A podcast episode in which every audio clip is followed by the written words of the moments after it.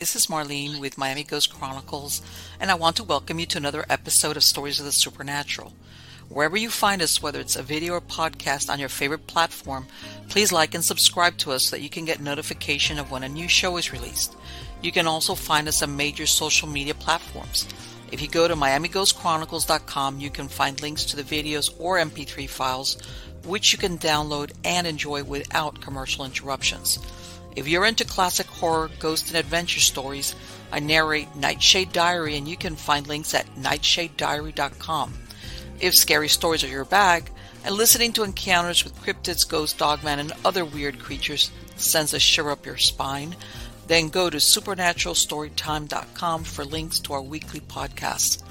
Noteworthy news about the paranormal world, true crime, conspiracy stories, and anything that is just plain weird can be found at eerie.news or visit the Stranger Than Fiction Stories tab at miamighostchronicles.com. Please subscribe to my newsletter on Substack. Just go to mppellicer.com for a link. I want to thank you for being part of my audience, and I think you are all wonderful. Hi, everybody. How's everybody doing? Good? Doing well.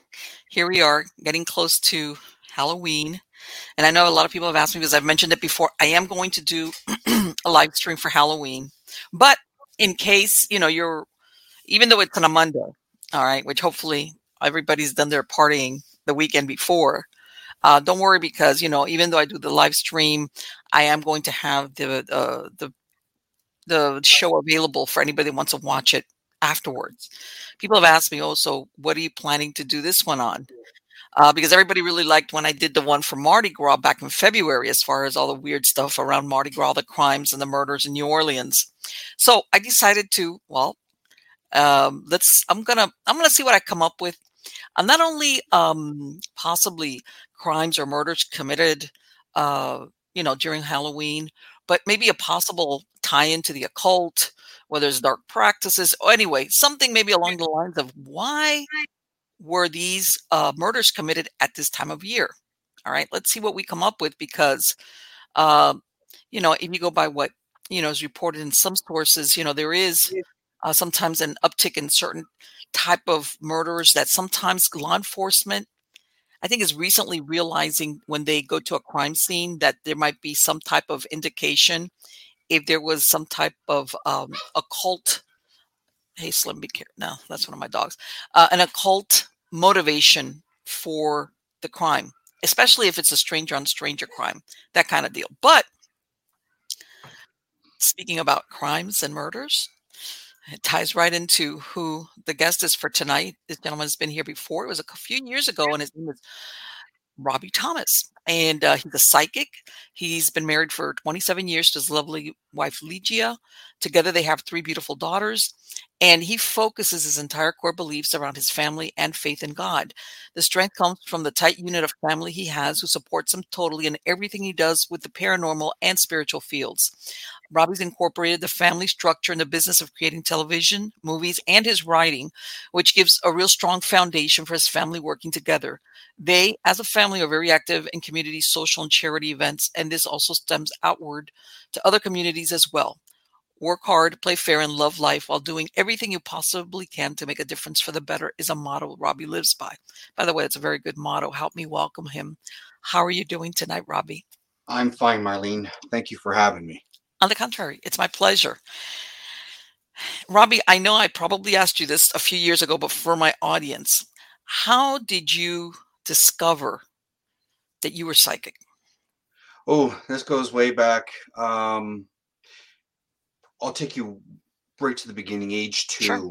Yeah. Um, I used to run around the house, and, and it ties in perfectly for the uh, reconciliation that's been going on in Canada as at present. I'm Indigenous, um, okay. Métis Algonquin blood. So, age two, I used to run around the house saying to my mother, either I'm adopted or I know there's somebody out there. And she would get a little perturbed by it. My father would be, you know, leave your mother alone, get in here. Fast forward to 1994 now.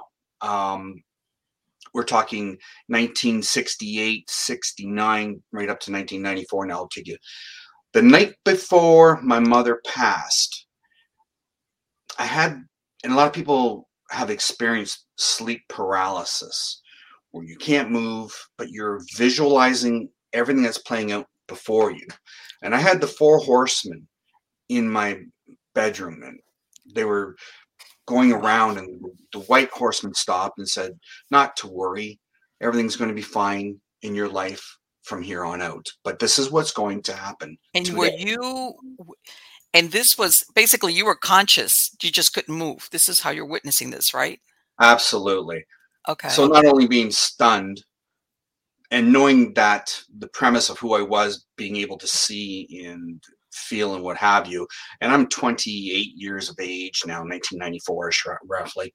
Um, yeah, so they played out what everything was going to happen that day, and the next morning, I'm a little confused, bewildered, hurt, and like every morning I'd go over to my mother's for coffee and toast mm-hmm. before going to work. On this occasion, walking into the kitchen, she would usually greet me, and she never did. She had her back to me. I found that even odd. So I sat down and I started explaining to her, I'm really compelled. I have to tell you what happened last night. And these are the steps that happened throughout the whole course of the night. And then I explained and I went through and I said, you know, they told me it's your day.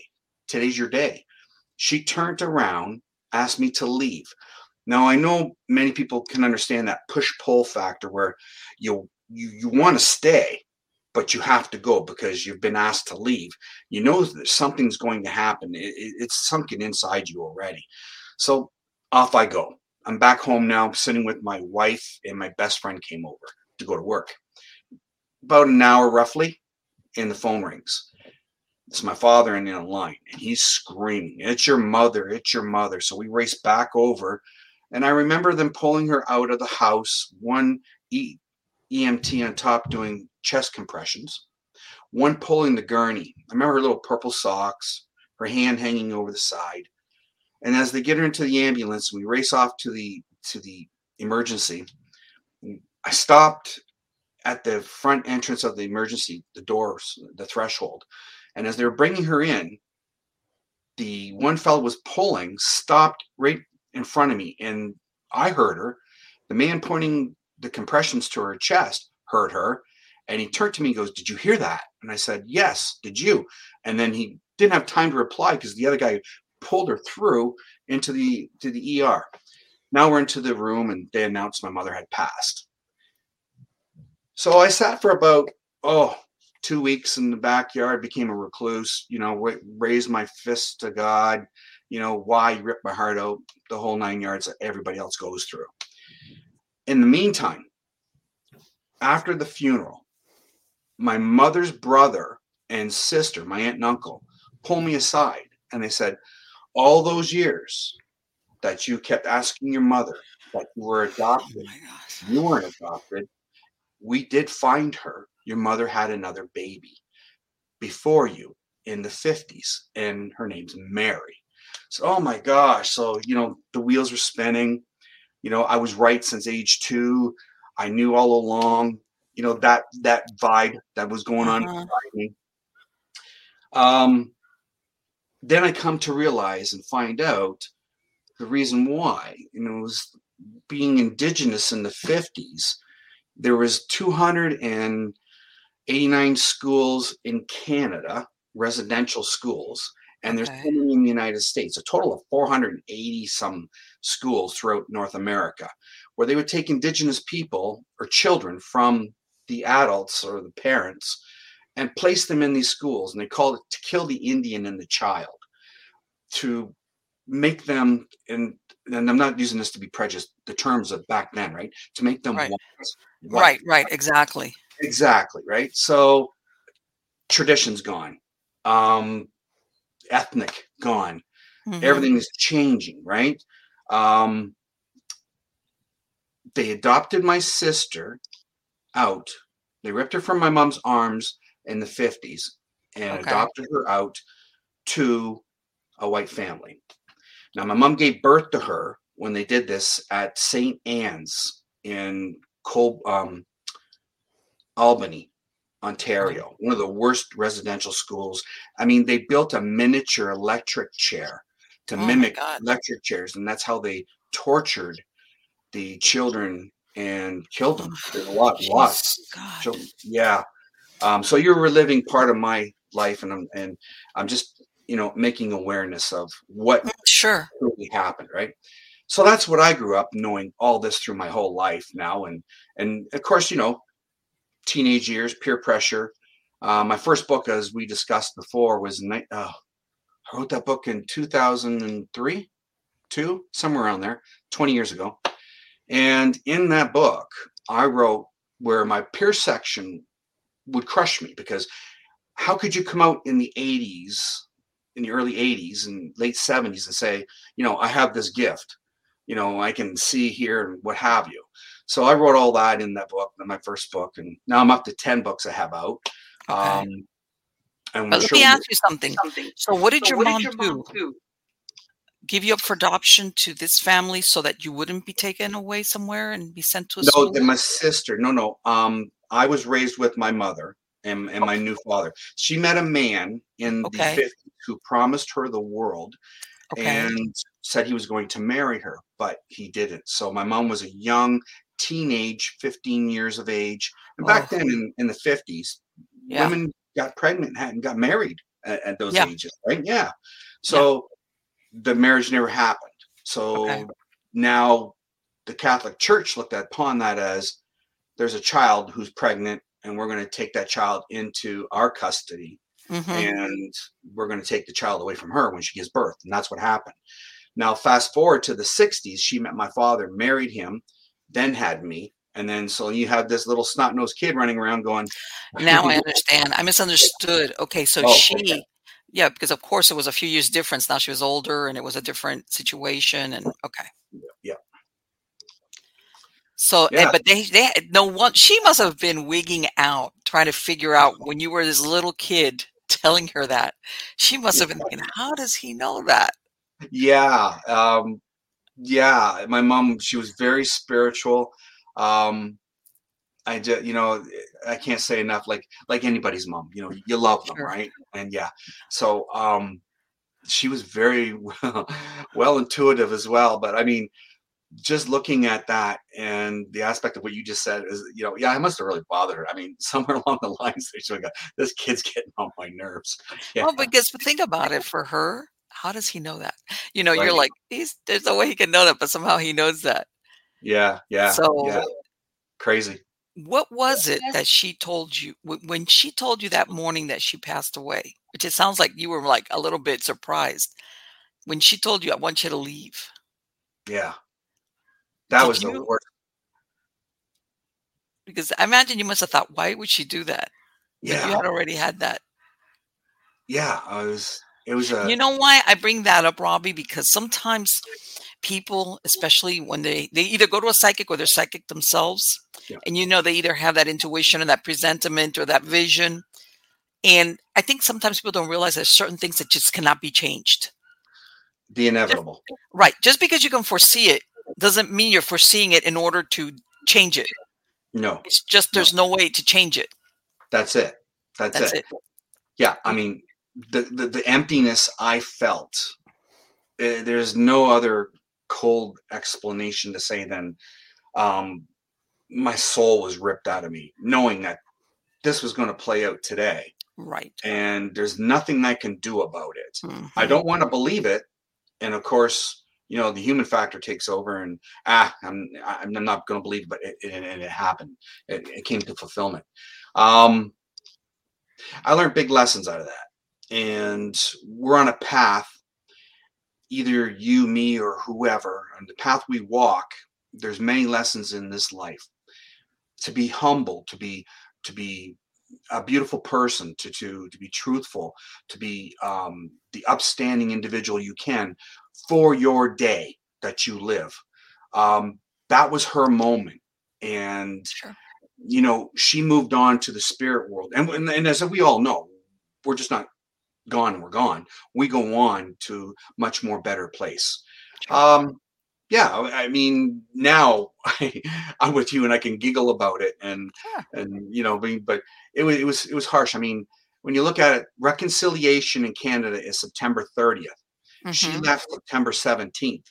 So every September 17th, I'm knowing that the hardest day of my life is the 30th because I begrudge all what they did to her and my family in those okay. schools, right? Mm-hmm. Um, you can imagine they tortured them, they starved them.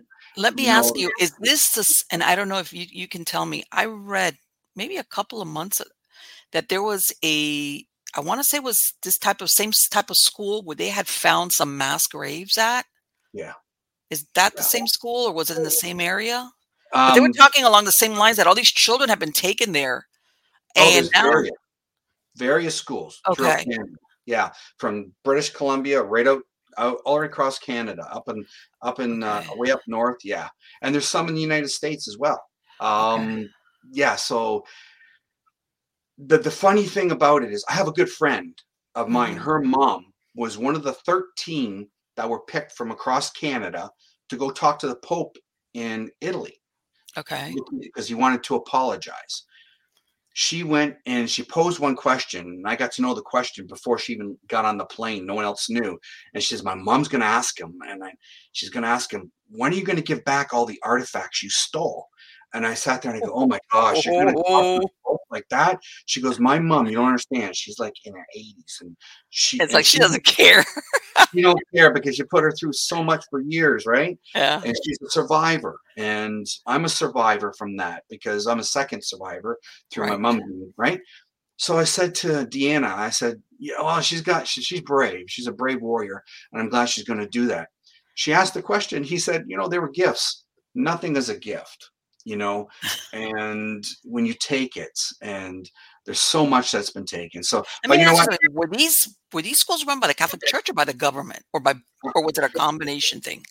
Oh it's a combination of the catholic church the united uh-huh. church the lutheran church oh the presbyterian, presbyterian, church the uh, anglican church the church of england um, mm-hmm. and the government. See what happened was back in the day the church made a doctrine the doctrine okay. um, of discovery. That's what it's called, doctrine of discovery. Okay. That gave the ability or the lawfulness of okay. colonialists when they come over to enslave indigenous people, take their land, and kill them. The three main things they wrote in that doctrine. The government adopted that and made it law. So then that's why you had the residential schools for so long and forever but I don't um, understand. You know, you could say the government could have made those rules, but you would think that these Christian religions, like you said, whether they were Lutheran, Catholic, whatever, they would have said that's that's against our religious principles. We can't, we cannot do that. Yeah, that's the part I don't get. No, I know. And if we go further, see, um, Champlain. I'm the I'm the great grandson descendant of Chief Roque Manitouabeouich, who was in Quebec who's the Huron Nation Algonquin tribe. Now, a lot of people have seen the Last of the Mohicans movie, where, yes. right? Okay, so you, you see the Huron Nation tribe that's in there. That was my great grandfather's tribe. My his daughter, um, Marie Olivier Silvestri, married the very first European documented by the government and church in 1644. There's a okay. huge park in Quebec donated and um, celebrated for my family. The names are all there. Um, as you can see, I'm Métis. Okay. That's the symbol, right? I'm Métis Nation. Um, Champlain came over. Cartier and Champlain, 1590. So we're talking the beginning, right? Right in the beginning. Okay. The pilgrims landed in Massachusetts. And when they landed there, my grandmother, Unu Uchikapanuku, is married to Roque Manitouabeouich, who had a daughter named Marie Silvestri, right? Okay. So Unu was in Maine, Abenaki tribe. I'm mm-hmm. Abenaki, Ojibwe, Huron Nation, Métis. That's my bloodline. Okay. So a direct descendant. So when the Pilgrims first landed in Massachusetts and they had that so-called turkey dinner, they never really had turkey dinner. Many more pilgrims came in on other boats that you don't okay. learn this school. They tied up the tribes in small pools of people, murdered who they could, burned their villages. They sat down, had dinner, and they called it the Thanksgiving. That's what that's the true Thanksgiving. Then they took whoever they could and shipped back to England as slaves. I'm sure people have known this. And then they took the rest of them and enslaved them all or or killed who they could. They went right. from tribe to tribe and village to village all the way through. My great grandmother descendant, her family, Abenaki, escaped from Maine okay. all the way into Quebec, Canada. And that's where she was born and Roque was born. And then they met in 1590, roughly, and got or some, about 1600, sorry, and then they got married, and they had a child named Marie Olivier Silvestri, who married Martin Prevost, French from Paris, and started the Métis Nation. Um, so there's a lot of history in my family. Right, exactly. Yeah. That, uh, yeah. So uh, absolutely, I can imagine.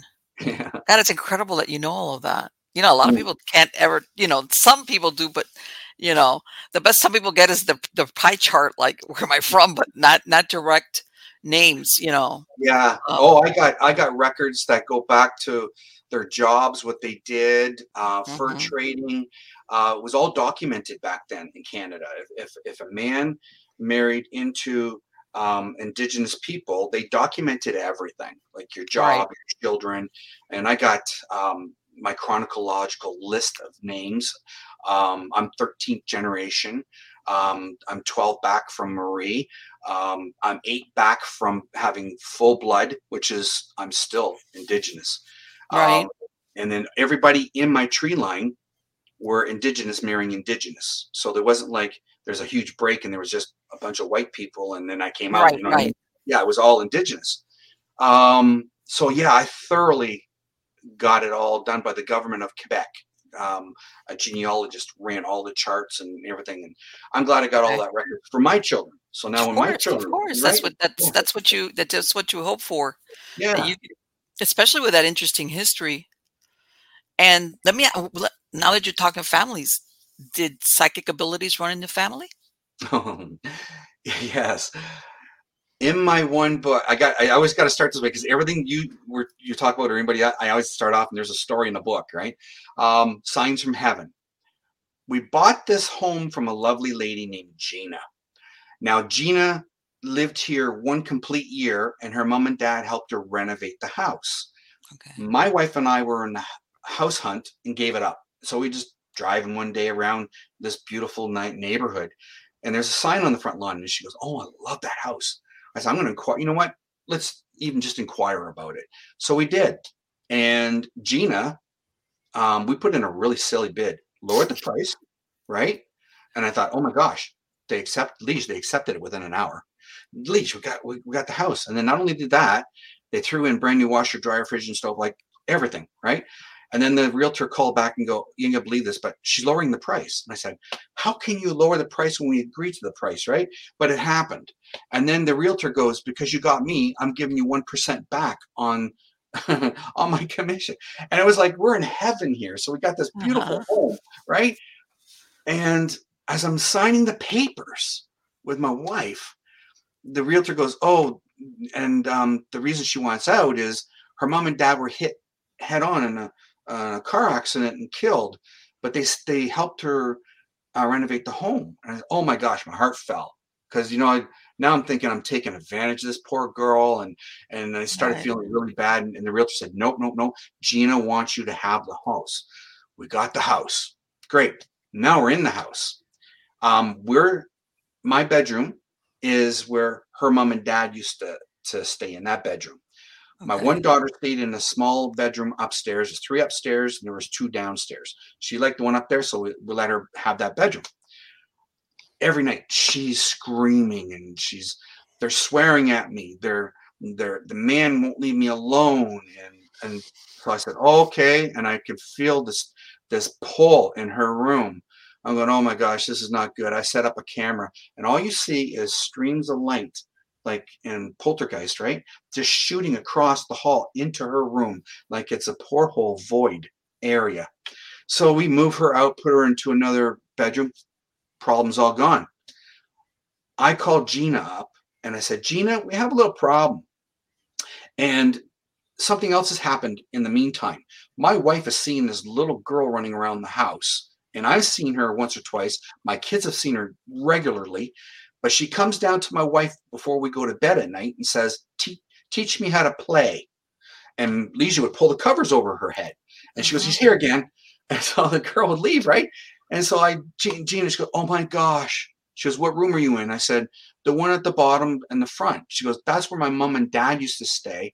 And I told her the problem that I just told you about my daughter's having that little room. She goes, and Michael, my son, would stay in that room. So the doctor would put, put him on Ritalin because he thought he was hallucinating and and, and seeing oh. things. I oh. said he wasn't because my daughter is going through the same thing in this house. And she goes, Oh my gosh. And I said, But Gina, there's a little girl running around and she keeps coming to my wife saying, Teach me how to play. And she goes, Oh my gosh. She took a big gasp. She goes, No. My mom would go up to Michael's room each night and say the Catholic prayer, Teach me how to pray. So the little girl oh. was coming down to my wife wanting to say, Teach me how to pray. This right. the, the prayer. So uh-huh. we figured it all out. And uh, yeah, so everybody here is seeing, you know, crazy, crazy happenings. So do you think that maybe she lowered that price? Part of it was heartbreak, but another part of it was like, I need to get out of here. Yeah. Probably. That, yeah. Yeah, because I mean, yeah. she loved this house, and you know what? The funny thing was too, and I'd catch her. I'd go outside, and Gina for oh my gosh, maybe I'm gonna guess here, um, three years, maybe mm-hmm. longer.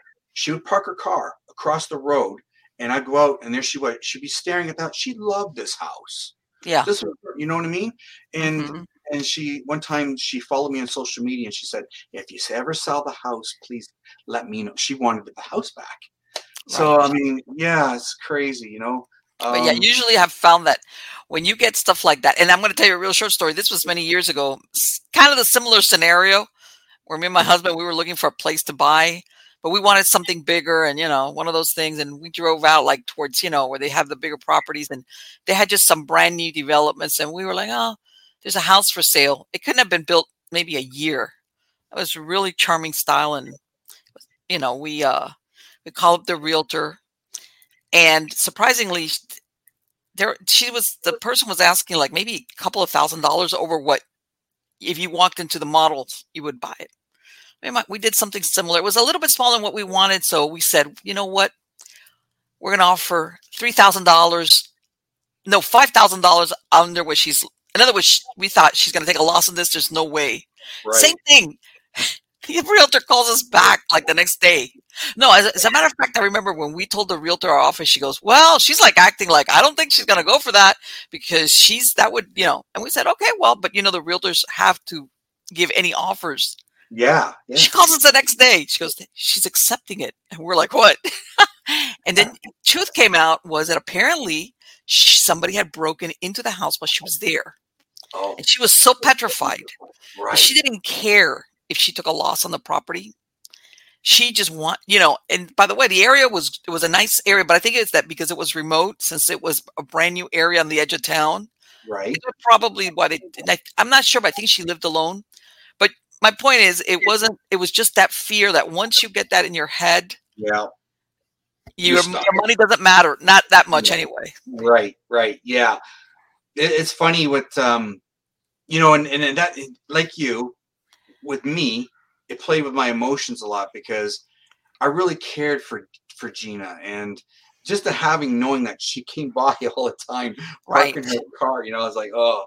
But yeah, it was amazing. Um, but you know what? But it's just that's the way it is. And you're still obviously you're still living there, right? You're still living here. And the, you, you, here's the thing. One day my daughter goes, Dad, there's seven women on the front lawn. And I'm going, I could be so lucky. Right? Yeah, it's, it's like, what are you talking about? She was just seven women on the front lawn. So I open the curtain and then they're all there. And I, I go out and meet them. And they said, We were the original people who lived in this house in 1950. I said, Oh my gosh. She goes, Yeah, my dad built this house. We owned all this land. There was no houses here. We were the first house ever here. And I said, oh my gosh. So I let them in to see all the renovations that were being done by us now. They uh-huh. loved it. And I said to them, you know what? We put a pool in the backyard. And as we dug down, we found big horse bones, but we found something really peculiar. I said, Do you ever bury your folk in the backyard? And they said, No, we never did. I said, Okay, because we found a little girl's hand with a frilly um, dress part. And when I pulled it out of the ground, I couldn't make it. I was dusting it off, and it was her bones and her hands and a little part of the bone here with the frill on her wrist. Okay. And so I put it back in the ground. you must have been like, oh. I was freaking, yeah. And uh, I was thinking, oh my gosh. So I asked him, said, no. I said, okay, fine. So I went to the next door neighbor, Rob. Yeah, same name. He, was a, a jail turnkey. And um, I have police officers that live across the road and what have you. And I talked to George. He goes, don't report this because they're going to shut your backyard down and and mm-hmm. I said I know and then being indigenous I know that First Nations will come and my backyard will be you know occupied for a long I won't be able to get my pool in so I did ceremony myself put the back in and and did what I did and because I know what to do um fine everything's great so then they bring their another year that went by and then they bring their brothers over. So now i got the same girls the brothers and they come over and we're talking about this. And they said the one brother said i think a long long time ago way before any of the houses and this was developed there was a farmer that used to live way over there but the indigenous people used to roam in here. And, and sure enough um, we live by the border of michigan. So i'm not far i'm a, I'm a like a stone toss away from the river so uh-huh. I mean, you had the um, Ojibwe all in here, and the Hurons, and everybody, right, all through uh-huh. here. So yeah, it's amazing, just amazing. So yeah, we we sit there and go, that's the little girl running around the house. So do you think that she was buried because her family was the one that obviously wasn't that family that lived there, but no. the farmer that lived close by, or what do you think? I'm I'm more or less going along with the lines of indigenous people because okay. um, when they dug up the Blue Water Bridge area, mm-hmm. my buddy's backyard where it all started, he goes to me, "Oh, here's another part of the story." He goes, "Rob, we're seeing apparitions in the house. Grandma's going. That's his mother-in-law lives upstairs. We call her Grandma." Mm-hmm grandma's going crazy and the, the, the, doors are closing in the house. I go over, okay. sure enough, there's stuff, right? Happening. Well, we dug up his water lines and he goes, I'm changing my water lines from the back to the front. but There's more access for me. I have my kitchen over here. I said, okay. We started digging. We started digging up body after body. So oh. they closed down his um his yard. This is where I know you're gonna close you down, right?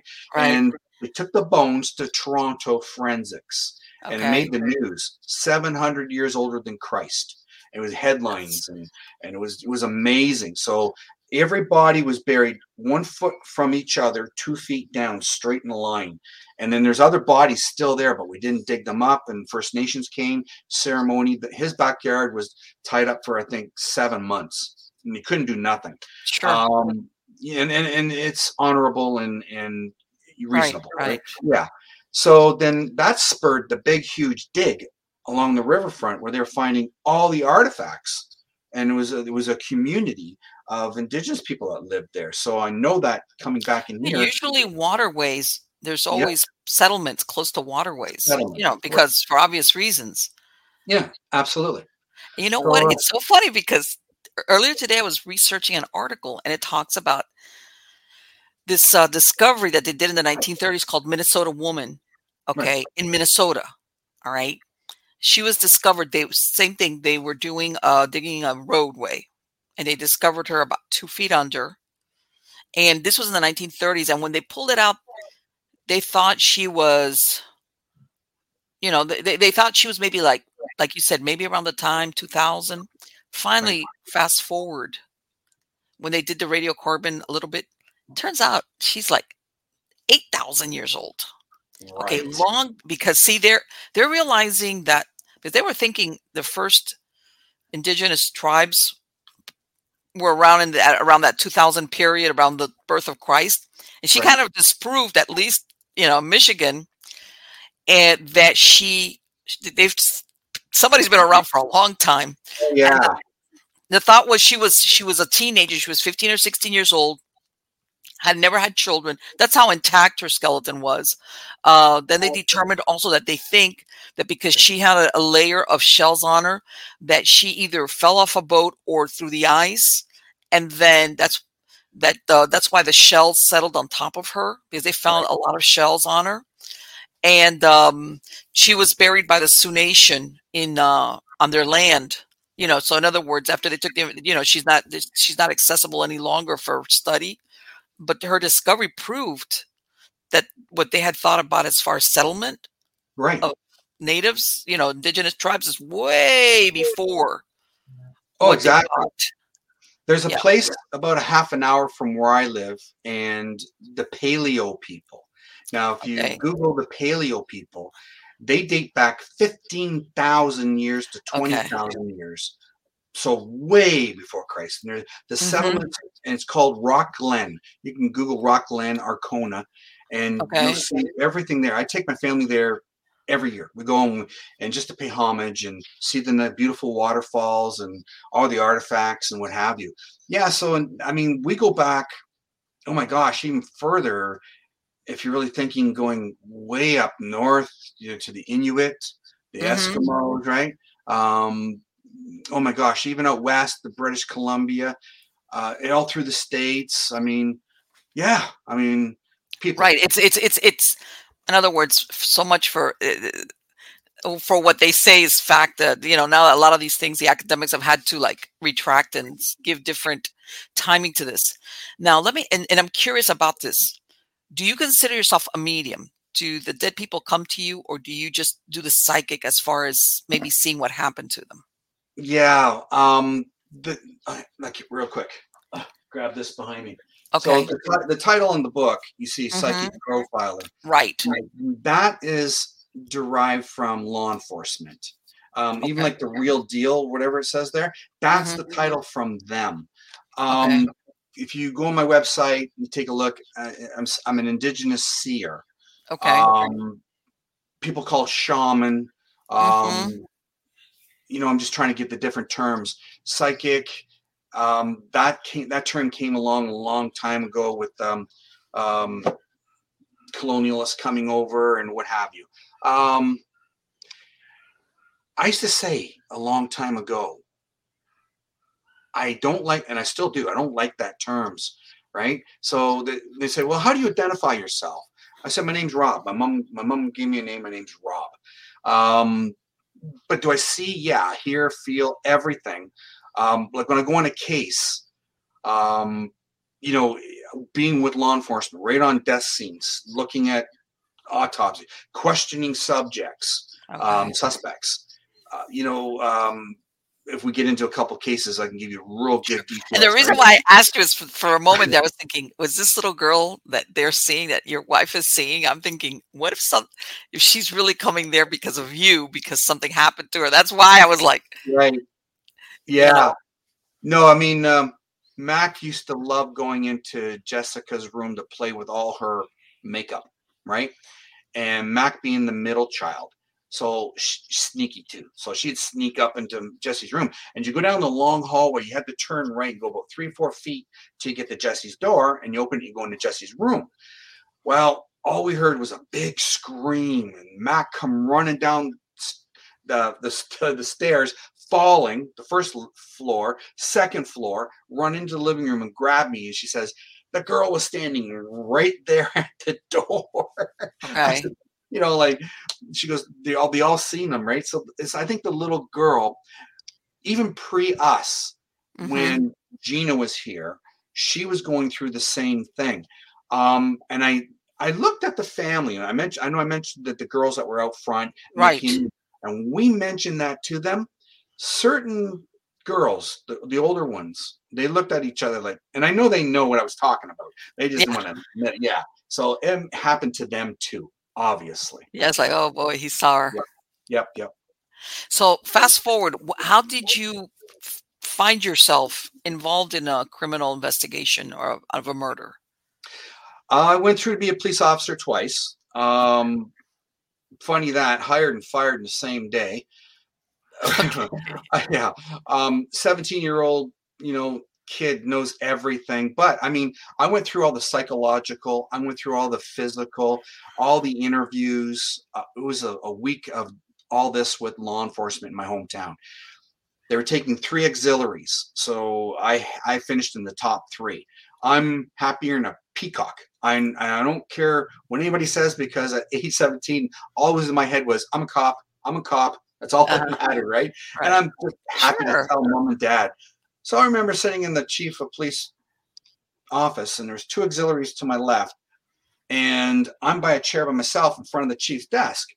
And this big burly guy comes in and sits down. He grabs the paper and he congratulates those two over there. He shakes their hands, and everybody's you know happy family. And didn't shake my hand. Come over and sat down, and he goes, "Son, how old are you?" And I said, "Chief, I'm 17." You know, yeah, yay for me.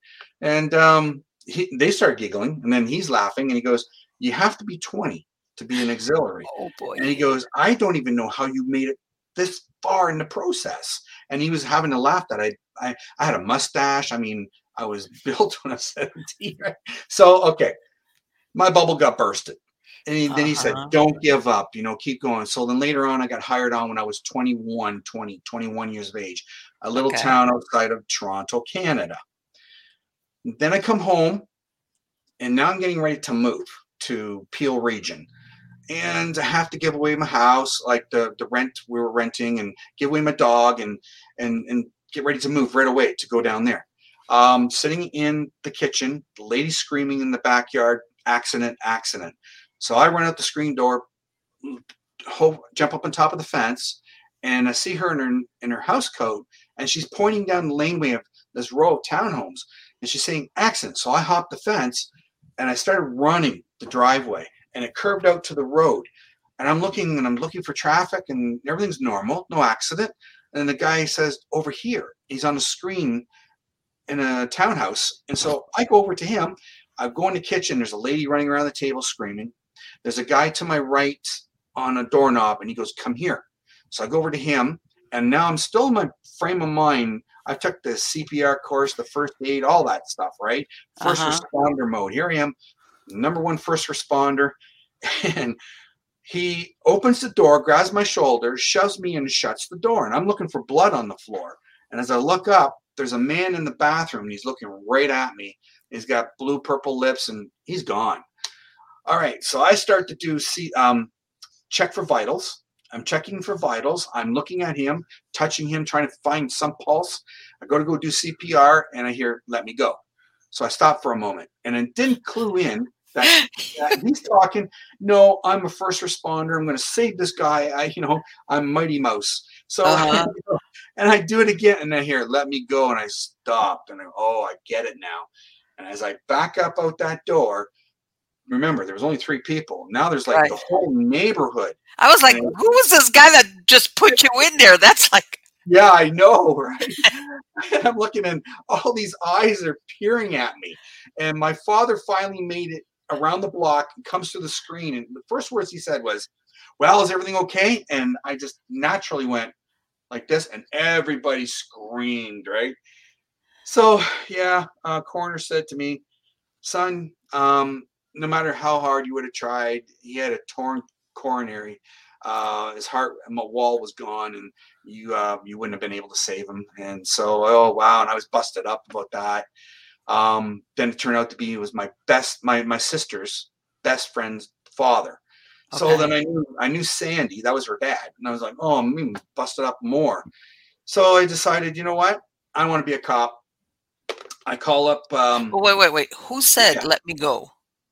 The, the the the man who was dead in the bathroom. Okay, I just wanted to clarify that. I just wanted to clarify that.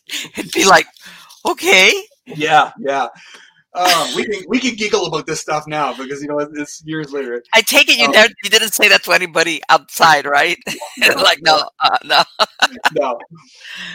So um, I call up the precinct and I said, um, "I'm no longer want to be um, a peace officer.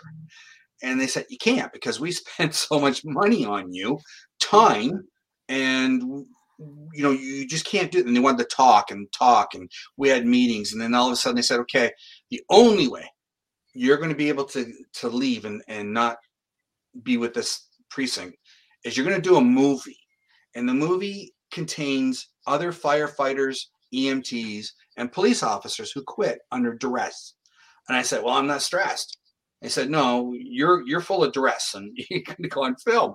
I said, "Okay." So they, the I remember the the captain and the sergeant coming over, and a film crew, and we're going through, you know, a mirage of different questions, and then they hit that question, "Why I want to quit," and I said, "Well, I found him dead, and he was talking to me." oh boy, it's yeah. like yeah so it's like, don't worry, we're letting you go. That's okay. It's okay. yeah, you can go. Um, yeah, it was funny. So um, shortly after that, 1990, um, I'm I'm in the parking lot with a friend of mine who is the curator of an apartment complex. So I'm looking over his shoulder and and Greg has got his eyes on me, wondering why I'm not paying attention to him. And I see this guy walking 50 yards away across to go into the main entrance, and he had a black shroud around him. And whenever I see black around somebody that's okay. that vivid, mm, there's evil. There's something wrong. Not it's not not good. They're not good. Okay. So Greg, Greg looks over his shoulder and goes, "Oh, that's Jesse. Uh, you want to go and meet him?" And so by then, Jesse's already up into his apartment. We go into the, the main entrance. Greg gets me into his apartment. Now, my line of questioning is so mono focused as, you know, here I am again, Peacock, police officer. And I'm saying to him, you know, like, uh, where do you work? You know what I mean? Um, what are you doing? What's, what's, yeah, just line of questioning was really badgering him. And he says to me, he got to the point where he gets up and he's a sawed off miniature Eddie Van Halen to a T, five okay. foot nothing, okay, to a T, long hair, and he stands up. He goes, um, "You want to know how we killed him?" And then I'm just, I know how we got to that one point to that, uh-huh. and, and him coming right out, and then Greg's perking up. His girlfriend comes out of the alcove dining area. She's pregnant and she's she's vividly really upset. And this guy turns around and knocks her one. And oh she's pregnant, God. right? Something, oh gosh, right? So now I'm sitting there and he goes, stand the F up. So I stood up and he goes, Are you effing hot? And I'm not thinking, right? And he pulls up my shirt and he's checking my waistband and looking. He was looking for a wire. Okay. Right? Pushes me down in the chair and he goes, This is how we did it. We are ripping off a car stereo across the way from the little cubicle gas station where Mark Campbell, um, the story's in the book. Mark Campbell, um, I think he was like 14 years of age, uh, came from Quebec. His family did. He's making a little extra money to go to school, right? Uh, high school. And they couldn't get the car stereo, so they walked across the way to rob the cubicle and Mark. He said, We pulled the gun out and we, sh- and the way he said it, he had a smirk on his face and he goes, and we popped him like a rabbit and he was jumping all over. And, uh, yeah, uncanny too, because this turns out to be my cousin's best friend, one of my cousin's best friends, right? And so I'm thinking, oh my gosh, you know, he's confessing the whole freaking murder, where they ran, what they did, and then Greg now is at the at the door, and he's going out the hallway and he's going, come on, Rob, come on, Rob. So then he goes, get the F out. So I go, go to leave. He grabs me, pulls me down. He goes, if I tell anybody, he's going to kill me. And he goes, he's got an alibi anyways. And he pushed me out the door. So we're now down in Greg's apartment, right? And his wife is livid. Why you do that? Why'd you go there? Why? And and so I go, I gotta go. So I, to the police station, talk to the detectives. They're wanting me to go back and befriend him, okay. Jesse, aka Jesse, and get him to say the same spiel again. Right. And I said, You don't get it.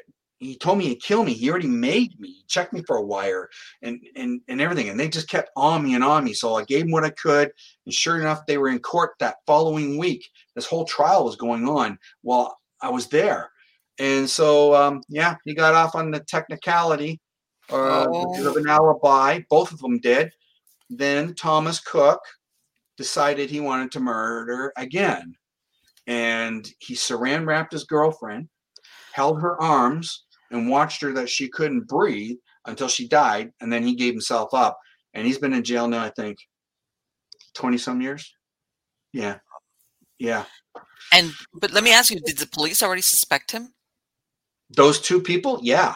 Yeah, yeah. they did. They even asked me, how see here's the thing too for everybody out there who's watching this please okay i giggle about this now because mm-hmm. i was foolish that was my first case all right now professionally i do everything with law enforcement nothing other than law enforcement family contact me i tell them to contact the law enforcement they right. contact me a lot of them know who i am so yeah that's how i do it but back then you know being naive and just doing what i did i could have got killed. So sure. don't think you're invincible. Don't think that you're you know the psychic person out there because you're gonna get hurt you know what i mean? Yeah just don't do that. What do you think that that you saw that black shroud around him?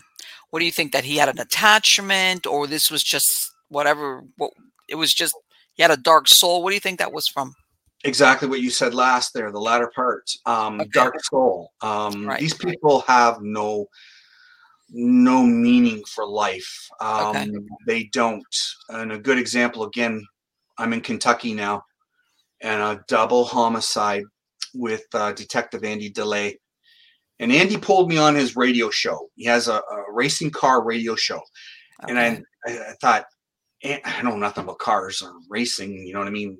In that aspect, I don't know why Andy wants me on a show, but okay, I'm on a show, Andy. So Andy's going through the cars and he's talking mostly, and I'm agreeing. I'm thinking, why am I here? Then he goes, Rob, really quick, you know, this murder happened, blah, blah, blah, blah, blah. Can you give me any details on it? And he sent me photos right away via text or on the computer. I'm going, holy crap, you, you, you stung me. You got me, you know, on live radio. So I mentioned about four or five things that nailed it. The family were listening and law enforcement, and they said, we're flying you to Kentucky. They flew me down. I get down there now. Andy's on the case with me and again the dark shadow soulless individual there was three people that we were looking at in this case mm-hmm. there was the weakest link the the the individual who you know, orchestrated everything right okay. wanted it all all he wanted to do and he kept calling me mr fbi guy and he wanted me to come up he wanted me to meet with him so he could shoot me um verbally talking to me like this on the phone and so I said to Andy, Andy goes, We're in the, the boardroom. And he goes, What can you do? And I said, Give me some Bristol board, give me markers. And I said, I'm gonna I'm gonna profile the weakest link, which was Bobby. I said, before the murder, during the murder, and after the murder, everything Bobby did. And he goes, Good. So I did. So I took my time and did everything, laid it all out like a puzzle, right down. And he goes, makes a deal with Bobby that Bobby will come meet us at the end of his driveway. And we thought, oh, this is great. So we got the weakest link agreeing to everything, right? So we get Bobby, meet him at the end of the driveway, just me and Andy. Bobby said, nobody else but you two only. If in fact it wasn't supposed to be Andy, yeah. You, right? Oh yeah. So we we hemmed and hawed, did all this stuff. We get down there. Andy's got the Bristol board in the SUV. I'm sitting there with the mic like this underneath um, Bobby's chin, and bad cop, good cop. And he says, "You don't say a thing. You just you just stand there." I said, "Okay." And he's asking all the questions, being hardcore. And I'm sitting there like this. And I'm watching this kid, right? And he's not giving anything. So Andy goes, "You know, f this," and everything goes. Rob, ask him questions. And I thought, oh, here we go, on the spot. Yeah. Right. Okay. So I said, I just the heart of me went right into that kid, and I said, I know you didn't do it. And then when I started talking like that, Andy goes, just a minute, goes, opens the back door of the SUV, throws the, the Bristol board on the back of the SUV, and he goes, read that. That's what he thinks about you. And the kid stood there and his jaw just fell. And he's just like this, right? Looking uh-huh. at everything. So I got the thing under his chin and he's not right. speaking. And I said, again, I know you didn't do it, but you were there and you didn't help, but you were involved in a double homicide. Makes you an accessory to murder. And the kid's just like, you know, and he's going, he goes, okay, okay, okay. I'll tell you everything. I just don't want to go to jail for the rest of my life. So it was, hmm. that's what I was thinking. You guys were going to try to trade like some type of immunity for him to turn and give yep. the full details. Absolutely. So he started talking like a jailbird, the whole thing. Everything that was on the Bristol board was exactly what the kid spewed out of his mouth. What was happening? The main character um, that wanted just to shoot us, he gave a deathbed confession because now the gig is up and he went to a doctor to uh, I don't know for medication, whatever he had to get, but he confessed, and not only confessed to a, a physician, he confessed to a, a little girl that um, the police wanted to discriminate, saying because there was a big cover up in this case too. We were going okay. after the, the, sheriff and everybody else as well because okay. yeah, it's really detailed. It's actually it's a huge case. So let me ask you something: how fa- how fresh was this murder? Was it had it been a few months and they were desperate, or what happened? Oh, this was uh my gosh, uh in the news. I'm trying to remember the news clips when they said, you know, he's down here um doing this case. It was on NBC and everything. Um I think like you say a few months maybe. Right. The reason why I'm asking is that you always see, you know, they go and get a psychic like when they've when they've run out of options, you know, yeah. when it's like this is not going anywhere. Right, right. So that and, I was uh, wondering if that's what happened with you. You know that it was like, yeah, well, yeah, and, and it was it was it was pretty. I like the way they formulated it. I like the way they okay. pulled it off and did it. Um, it was so revered in the way they did it because the fact that they needed proof, genuine. And if I yes. came up with those points you know no one knew, and I was only given photographs live on radio, I was on the spot, right? So I did it for Andy. Um, I've worked several cases with Andy now ever since. Um, in fact, I signed my new TV series um, with producers way before COVID. It was um, Dog the Bounty Hunter producers and Dog and Beth producers who didn't know each other, that they were okay. both after me. And okay. I signed a contract a week before COVID hit. COVID okay. hit and it nullified because we were two years, two years, we were all sitting on our couches, right? Sure. So then they revisited this a month and a half ago, maybe two months okay. ago. And I just signed on the dotted line, and my cast members are like Andy, um, Martha Decker from Texas, chief of police, yes. tough as nails, um, uh, Cliff Chris from Col- uh, Colorado. So, um, what, you, what, what is the series going to be about? Are they going to revisit some of your cases, or what are you guys doing on there? No, we're going after people. We're going after okay. the murderers. Yeah. Uh, okay, the so these are open cases. Yes. Oh, okay. Yeah. Yeah. Um, we have the first and second season already slotted what we want uh-huh. to do. So now everything's being proposed and talked to with the networks through the production companies. So we're hoping that you know this will happen, and that's as much as I can speak to that because and sure. NDA, right? You signed the right, NDA. right. Let me yeah. ask you: Are we talking cold cases, or are we talking? Um, no, these are these are active cases. Active cases. Okay. Active cases. And okay. don't get me wrong. Uh, I know there's families out there who are going to tune into this. Yeah, I'll, I, I help everybody, so it don't matter. Sure you know, cold case or whatever. You know what I mean? Um, but here's the poor thing, the, the, the darn thing, sorry, is the poor people don't realize that, you know, when, when we do cases and we get mm-hmm. on to some of them, we stick to those ones until they're done. And then we go to the next ones and the next ones. It's not like, okay, we're doing you next week. It could be a year down the line. Right. Right, right. So timeline, timing thing, right? right.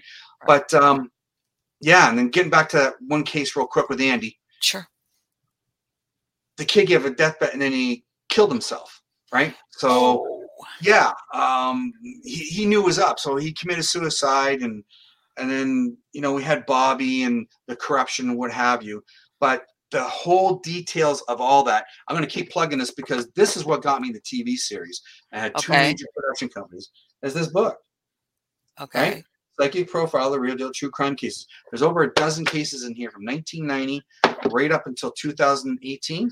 I believe, mm-hmm. internationally. So that means right. Canada, America, everywhere. Um, they're all solved.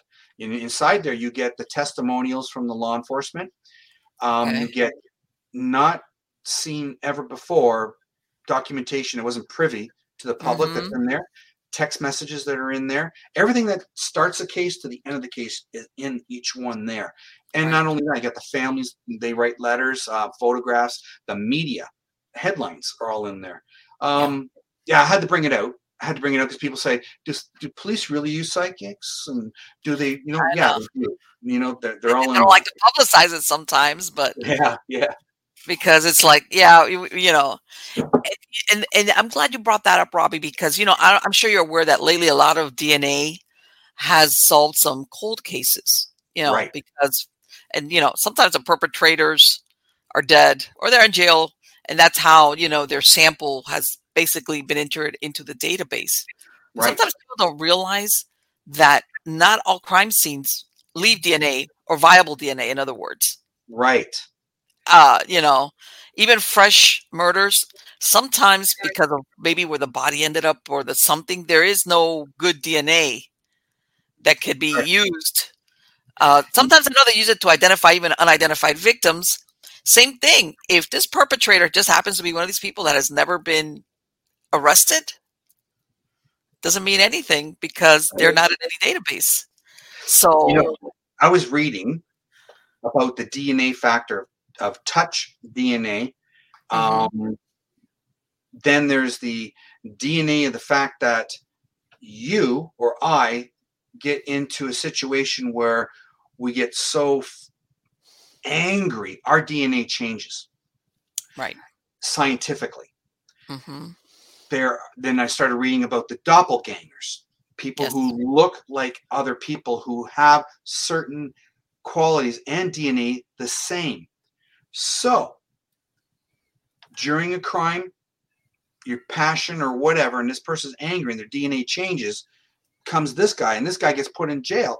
How many innocent people are in jail because of that figurative way of thinking or aspect of it's happening truly there's a huge topic to talk about. Oh you know what? I could go down this rabbit hole because i've heard of you know how everybody's saying well you know with dna evidence now you know you've got a more solid conviction.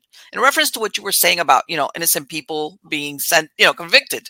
Right. You know but and people are saying well if there's dna evidence then definitely this is the guilty party. And i'm not saying i'm i'm pretty sure a good majority of them especially if they're already in prison for other bad crimes i'm sure that they're guilty Sure. But you always hear, what if in the future they're able to clone DNA, like enough DNA to plant some? You know, you really want to like, let's go down that at a scene.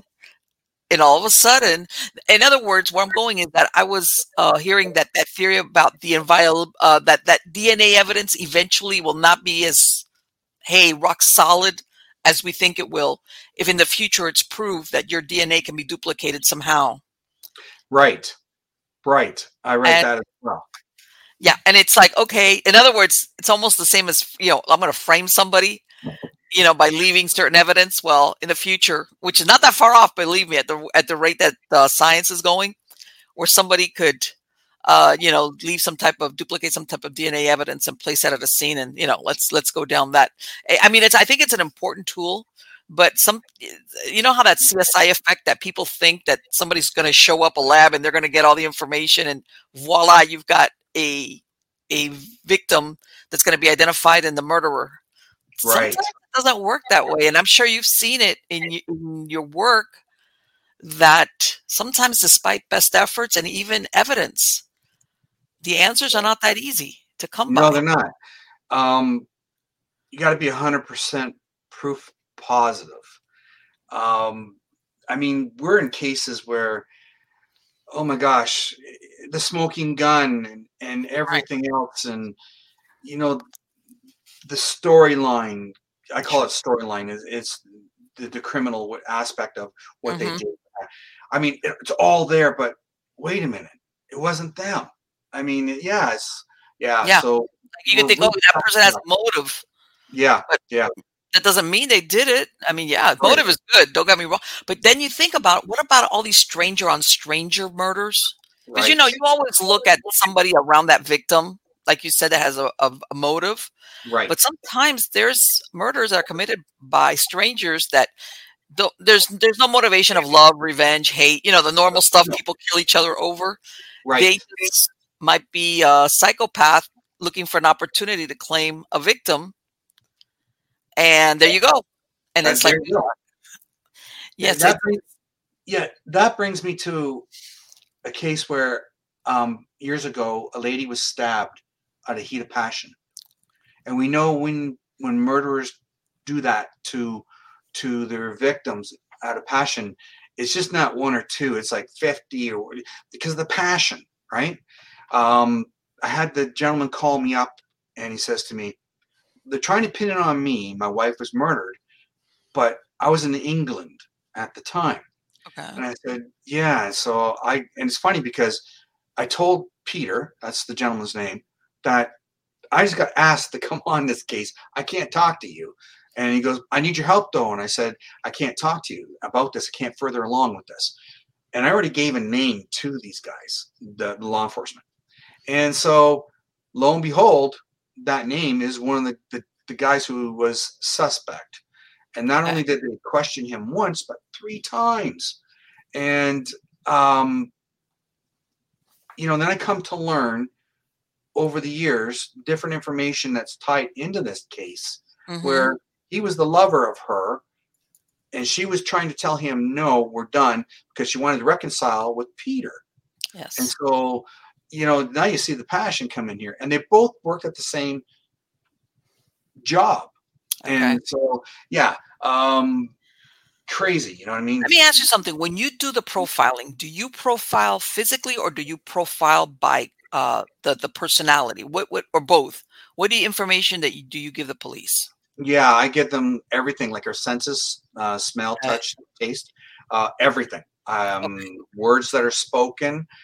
I like it when they when I when I tell them something and they go and tell the suspect and they go, "How did you freaking know?" There's a great example on my website. There hmm. um, they were looking for a lost individual. Many cases on my website, right? But they're right on the front page. You scroll down, they're looking for a lost individual, and I said exactly what he was doing to the family, and sure enough, he wasn't murdered like everybody thought he was. Okay. And, his words were something like, "How the hell did he know I was exactly doing that?" You know, and they're saying that. You know, it's okay. like it blows their mind, right? So you try to give law enforcement the most tangible that okay. they can make something click, and then they know they're on the track or the trail of getting that individual, right? how about victims? Do they ever come to you and say, "Is this person dead or not?" You know, somebody that they can't find. Right. Um, yeah, there's um, cases in the book that have I've had people come, and you know, there's a there's a a clip on my website. Again, I refer to that because there's a lot of stuff I put out there for people to see. Mm-hmm. It's um, 99.9 the Fox FM radio show. It was the program director. Okay. I had two days before this little girl went missing into the tree line, the pile of rocks and rubble that were there, the Mennonite wheels, the bugs, the buggies that they drove, their clothing, um, the area. And I showed him two days okay. before. And so he pulled me back on the show after this happened. And he, you hear his words. He goes, um, You showed me this, the drawings and stuff before it happened before they even started to investigate this part of the case. And he goes, mm-hmm. I can't believe it that it all came true and, and what have you. Um, that was my way of making sure that it was out there and because it was a big high profile case. Okay. And so we go down there and I sat with the detectives and I was there when the father did the lie detector test and I was I got planted into the mother's house. Um, I went under AKA John, a friend of the family to get okay. a ring. And you know that that type of stuff when they say, "Can you do this?" and I don't mind doing it, but you know I, I sweat a little bit too. You know, um, right. yeah. But I mean, I was there and really peculiar situations and, and what have you. Um, but the two that did it that I mentioned did get arrested, um, mm-hmm. which is great. And unfortunately, and there's there's good sides to it. There's always a bad side, but you still don't have the, right. the little girl, right? Which is sad. And, All right, uh, because uh, even though I know they've convicted, but before you know, it's no crime. I mean, no body, no crime. You know, if you don't have a body, uh, sometimes I know it's different when it's a child, but usually when it's an older, like an adult or a teenager, right? It was like, hey, you haven't found a body. This person could have just decided, especially if they're an adult, which people don't realize. There's nothing unlawful about you just, hey, I don't want to be with my present life, and I'm going to go away somewhere. Yeah. You know, let them find evidence of foul play. Sometimes the police are like, well, yeah, maybe yeah. this person just decided they want to be somewhere else, being somebody else and yeah, I mean, while you're talking, my head's spinning with different cases. Um, I get a call from, uh, trying to remember the police station in Florida. The founder in Tampa Bay, missing, endangered elderly okay. lady, right? All right. Missing. 9:30, I get the call, and they sent me a photo, and mm-hmm. so I'm looking at the photo I got the case file. I'm going through what they have, and I'm telling them exactly where I see that she would be. And so as I'm talking to the detective, he's talking to guys, go here, go here. He's telling me here. And they were sending them to the river, sending them to where the rocks were with water. And I said, no, there's a there's a bay and there's a bridge. And okay. I said, we took a bus. And sure enough, they clicked to him because every clue I gave him, they raced and they got her in Tampa Bay, Florida and okay. they found her right there. Um, okay. Um, she took the bus. Mm-hmm. Everybody thought she was dead and, and you know missing, and endangered. Twelve thirty that afternoon, the sheriff pulled a, a, conference and so we found her, yada yada yada. And like in that short span, we got her and brought her home. And that's the thing that. And what do you? Let me ask you something. What do you see? Is it like a movie that plays out on your head? Is it something you see? Is it a feeling? how, how do you i guess generate that idea or that knowing yeah it's it's exactly what you said um everything uh movie played out in your head. Um four-year-old little boy goes missing in kentucky. It was canada day i think it was the day before canada day. Okay. Um a photograph again. That's all i got. Four-year-old beautiful little angel on my on my on my screen. And i'm talking to my guides and spirits and okay. and I'm getting everything like um, Papa John Stadium, um, the front porch of the murderer's home. If you look, you stood on it where I described it, and I described the stadium, John Papa John Stadium. Looked through the clearing across the street. Papa John Stadium was right there. Um, okay. The flags, the construction in front of his home, repeat right. offender, two other boys.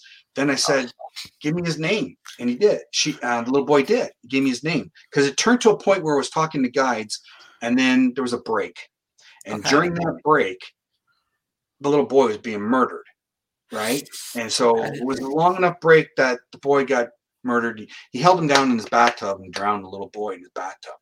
Okay. So now I'm talking to the little boy, and the okay. little boy gives me his name, Cecil. So I'm drawing right. everything I can right? And I and I put the name Cecil at the top of the page with an arrow mm-hmm. down to the four year old vivid mindset to me what the man looked like. Okay. Um, I got all that. I faxed it to NBC, CBS in Kentucky, and the detectives and the liaison. Everybody needed it because they're looking for this little boy. Um, Sure enough, um, the news breaks and they said the Kentucky police got their break. They've gotten they they arrested. Um, they know who it is. Cecil knew, and he got arrested uh, December seventh, two thousand seven, and he'll never see the light of day ever again. And unfortunately, the other side of it is poor little Caesar is not with us anymore. But that's how it played out. It was, it was being right. shown everything, and like I was walking to that guy's house, seeing mm-hmm. everything vividly, and I'm writing as fast as I could. So where he did abduct them from? From the uh from the stadium? No, he was actually playing out front of his house with the you know the the gas oh, lines. Don't tell me this was a neighbor. Yeah, close. Yeah, close by. He actually right, not right. too far. He pulled the little flags that the gas line and the water line people put in the ground so you don't mm-hmm. cut them. He was playing with those, and sure enough, he uh, said, "Hey, right, know, come here." Yeah, exactly, exactly, and that's why I was saying sometimes these uh, crimes are committed by the opportunity presents itself for somebody yeah. like that and uh fortunately yes yes that is yeah you, you, find that that that happens. And I, I imagine that sometimes it's got to be the toughest cases to solve because if previous to that there's no connection right. you know how do you like connect you know why why? Well in some cases let me ask you what had he you said that he had he had already what murdered other boys before that? No he was a repeat on the paper. And what's good about this too i'm to say on my website you can read the all my drawings are there. Okay. On paper he's a repeat offender of two young boys. Sexually abused those boys. I was about to say he was a sexual predator then. Yeah so i mean right. how could they yeah i don't well no the thing is and this is what people don't you know and, and believe me, I, I I have a problem with um, you know, the innocent being accused, but you know, a lot of these uh, uh, predators, you know, they start out by what you just said, not no, not not killing their victim, you know, peeping toms or following, you know, or then the molestation, and but they let them go, and then they get to the point where they act finally act out on this fantasy because really that's their ultimate fantasy, right? is the that and the fear of a witness. You know, I'm leaving a witness behind that can point, you know, me out, especially if I happen to live in the neighborhood of all things. Yeah, right. So um, yeah, it's it's uh it's and you know nowadays, you know, unless it's a very very young victim, uh yeah, they'll they'll they'll do that. And who knows if you would maybe you wouldn't have given that feedback, he could have disposed of that body and nobody would have, you know, like there's a million kids that disappear. Right. And nobody they don't they're never found. So there's no way to where do we go with this? Exactly. As as, you know, um, yeah. any type of clue, like who could be. I know sometimes and, and let me ask you, um, have you ever been brought in on a case where they've only found maybe like skeletal remains? In other words, yeah, there's oh my gosh. Um, for the show, we have a case yes. of that type. Um, I'm just trying to think how much I can tell you. Okay. Skull found in one pasture. Mm-hmm. Bones found in another. Okay. Um, very high profile. All right. Um, yeah, none of the cases are not high profile. You know what? Nothing too about the high profile thing. I think every case is high profile. Well, no, no. I, want, I, want, I want the that is that sometimes I know I know that bodies decompose like really quick. Right. You know, and especially let's say I live in Florida, especially you know here in the summer between the the weather and the insects, forget it in days. But you know, sometimes um, you know how they say that if left X amount of time, you know, animals basically yeah. they spread the bones out and you know a lot of clues even including dna is dispersed or contaminated or so basically all you've got is bones and sometimes oh. they, they, can't even unless there's uh, some type of nick on the bone or to the skull sometimes you can't even say how was this person killed right have you ever had any something like that where they're like hey help us out because we've got just about zero because all we got is a set of skeletal remains yeah um Tommy Ventosi is a good friend of mine. Okay. He worked with the Doe Network for yes, mega, I'm very familiar mega, with. Yeah, for long, long, long time. They found the remains of now here. This is really this this because we know who the girl was. It okay. was his brother-in-law's daughter, um, Mount Rainier. She was she was murdered. Okay. Bobby said. Uh, Tommy says do me a favor. And I said, sure, I will.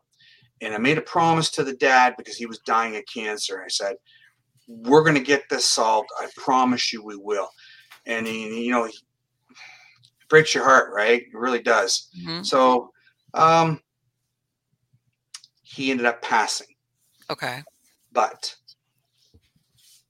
the detective in Boston or in, in Mount Rainier, um, Morissette, says to me, you send me stuff and if anything here and then and i know what they do it's like whenever i go to go to they drive me around is this it they want to see if you're genuine right and what have mm-hmm. you i'm going to get into a couple cases here that, that blow your mind um so he said send me so i did i did my thing my drawing um, who the who the individual was, bald, um, dark skinned fella who was involved in doing this.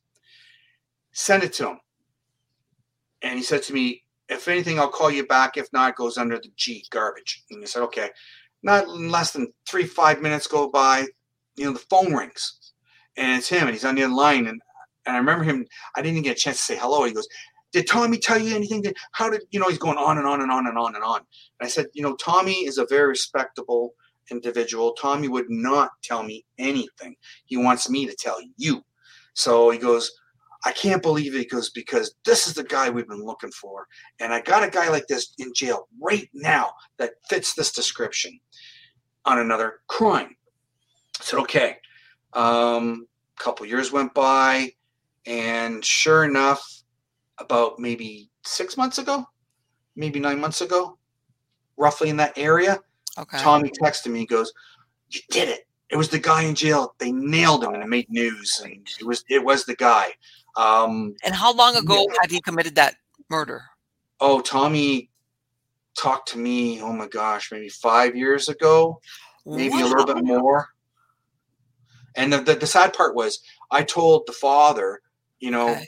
and I wanted him to see the ending of this, but I know he did. Mm-hmm. I, I, I know I know he he's seen it, right? Okay but in spirit. I know he see, he he knows what was done, and I think he even helped push it along that way. But I wanted him to be alive here to see this done, but he passed on, and then and then we got the the clarification. And was it somebody that she knew, or was this just one of these random this things? These type random things. God, that is so sad. That is yeah, so sad. It is. Um, yeah.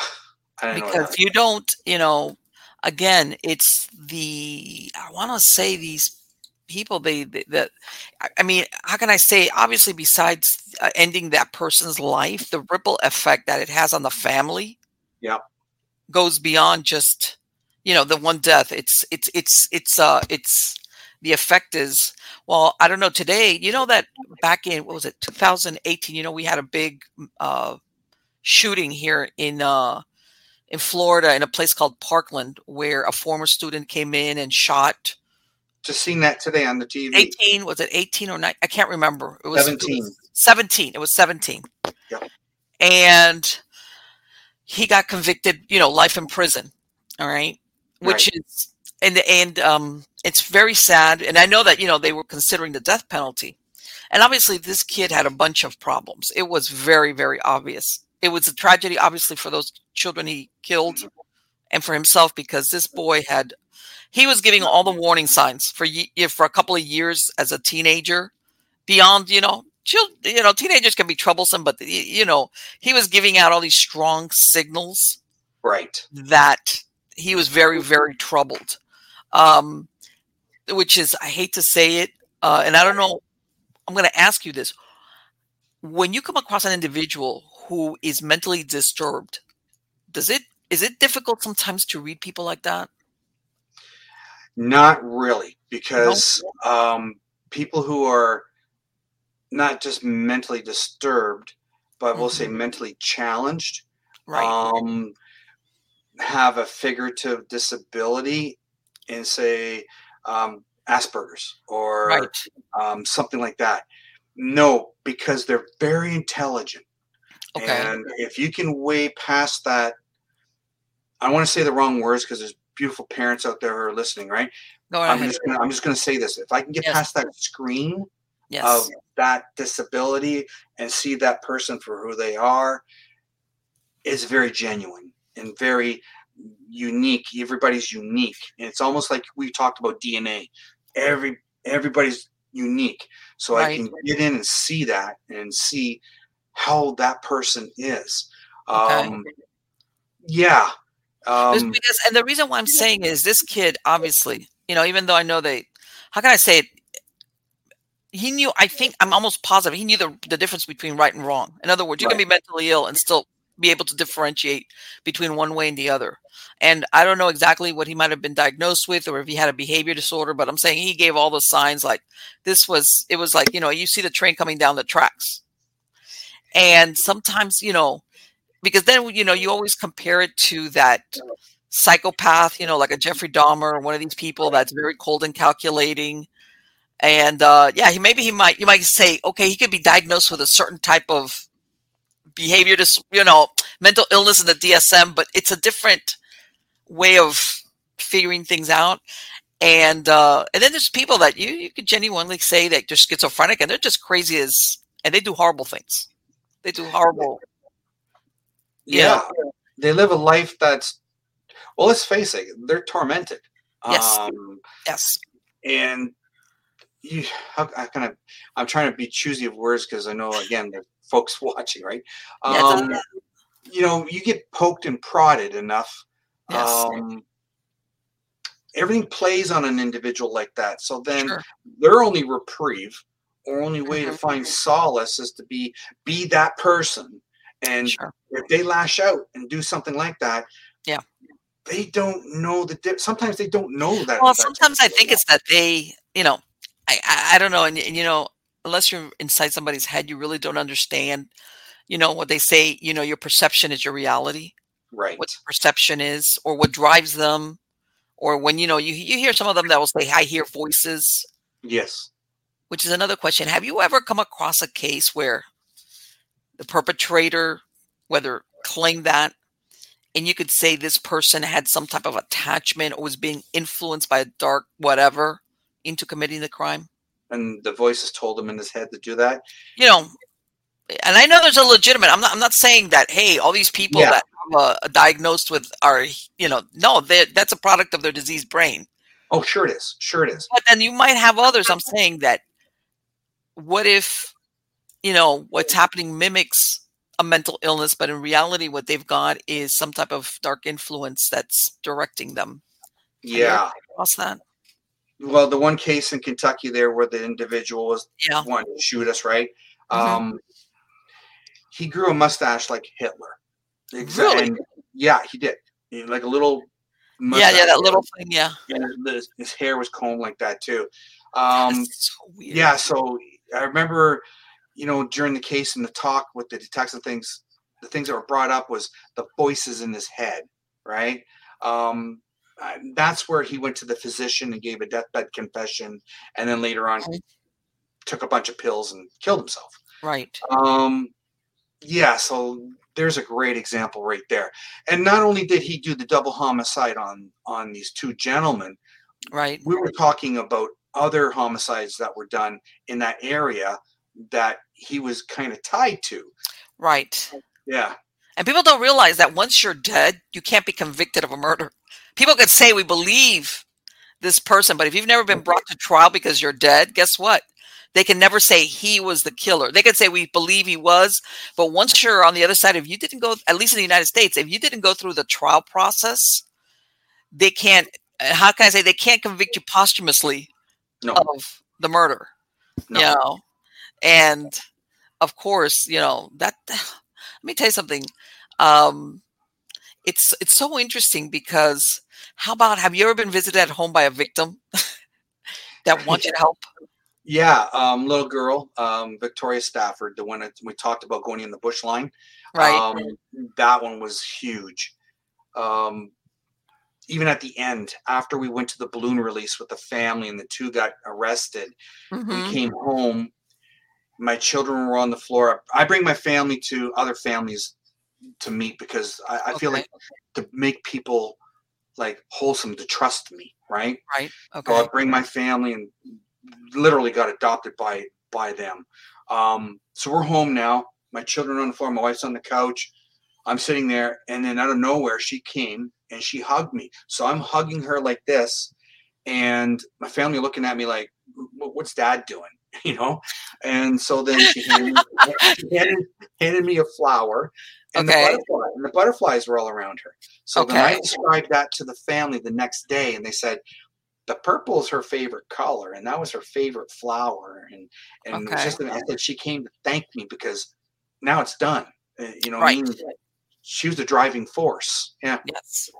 And I imagine for a child to, even if she's gone on to see her family or her parents distressed, right? Believe it or not, children are protective of their parents as well. It does. It's not always the parent being protective of the child. right. the child, even children, are protective of their parents. Uh, as far as maybe she felt like, okay, I can go on now. My parents, considering everything, yeah, to be okay. Yeah, but yeah, I, I, I have found that that uh, that that's wow. And let me ask you, what happened with her? They what they abducted her? Uh, the Grady video, when we were in the police station looking at it, we seen a woman leading her away from the school. So oh. they were looking for one person. Ah, okay. And I talked to the I said, no, we're looking for two people. An okay. older an older fella than her because she wanted to prove her love to him by doing this. And okay. sure enough, that came out in court and what have you. Mm-hmm. She picked her out and went to I think it was like the Home Depot. Okay. And, and got hammer and and stuff, right? And so as he got into the picture, he raped her in the back seat of the car and then he hit her. And then you know the family goes, "Tell us how how she died." And I and I and sometimes when I tell family, and I learned over the years, you know, um, telling moms, it's hard to say straight up, but you can't bullcrap a mom. You, you yeah, just can't do that. You got to tell it straight as it is, right? Sugarcoating don't work here. So right. when you're asking me and I'm looking at them, it's hard for me to figuratively say it to you exactly, but I just went like that, right? And sure enough, he hit her with the hammer. Um,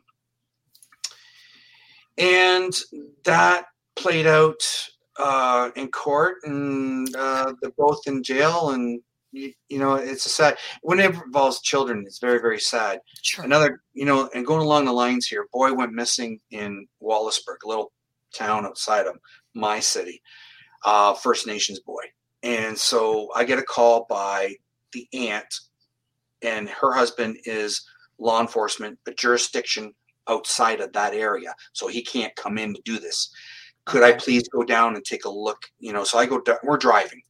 Okay. I bring, my, I bring my wife on every case I go. So we're driving, get into the town. I decided I'm going to pull over into this driveway of this business, park the car, text her I'm here now. Let's mm-hmm. go to that house. So I pull the car up facing this way. And she goes, okay, here's the picture of the house. I'll, and, I'll, and I'll be down there and we'll go there. I look at the picture. My wife looks and she goes, Robbie, look. And I looked up the house was right in front of me. Wow. So I went through that town and pulled up right in front of the house. So I'm thinking, oh my gosh, spirit's working really good here, right? Mm-hmm. Um, I get out, I see a mail lady, and I said, I need to see water in a dock. And she says to me, You go down the end of the street here, you take a fast right and then a fast left, and the dock is right there. So we went down there, and I'm going, and Leisha's look, Leisha is looking at me through the car, and I I could see him in the water like vividly see him in the water. And I turned her and I go, he's he's he's in the water. So as soon as I did that, I text texted um, the aunt back, and oh, I'd say within about maybe half an hour or so, the OPP, Ontario Provincial Police, they okay. bring their divers down. They put a heat-seeking camera, and it's on Google or YouTube. They put a heat-seeking camera into the into the air. But okay. this, boy, this boy's been dead for a while. So I don't okay. know why the heat-seeking camera it did no good. Um, right. Divers went in. The water. And I imagine in. the water there is really cold, also, right? Yeah, at the time, uh, Christmas okay. Christmas time, it was really cold, right? Mm-hmm. But they mm-hmm. went in. It's murky, and okay. I felt that they just missed him because they they called it off. Okay. Spring rolled around. The gases in his body bloated, and he popped up a thousand feet from where I said he was, and okay. the slow drift in the water brought him there. Um, but prior to this, and me going down there, mom was on the phone. Okay. And as I left Wallaceburg, every telephone pole for about a mile had a hawk on it. Every pole. And I'm I said to my wife, I go, that's unusual because they maybe two, three, maybe four, but every pole for a mile, that's very okay. unusual. And that was him leading me being indigenous, right? That's I can feel the spirit. So I I talked to another elder and I said, "This is what occurred." She said that was his spirit. So I I, I believe. Okay. Um, his mom I get home and she says straight out, you know, uh, my boy alive?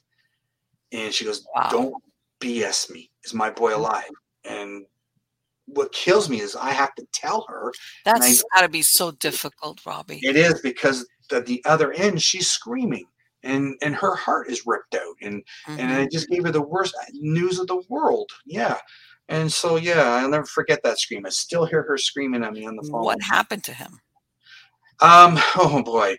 Christmas Eve, he was helping people move, right? From one house to the next. They're having a party. This boy had his life. He was going to university. He had his head on his shoulders. He was a great kid. This other individual got out of jail a day before shows up at the party, right? Mm-hmm.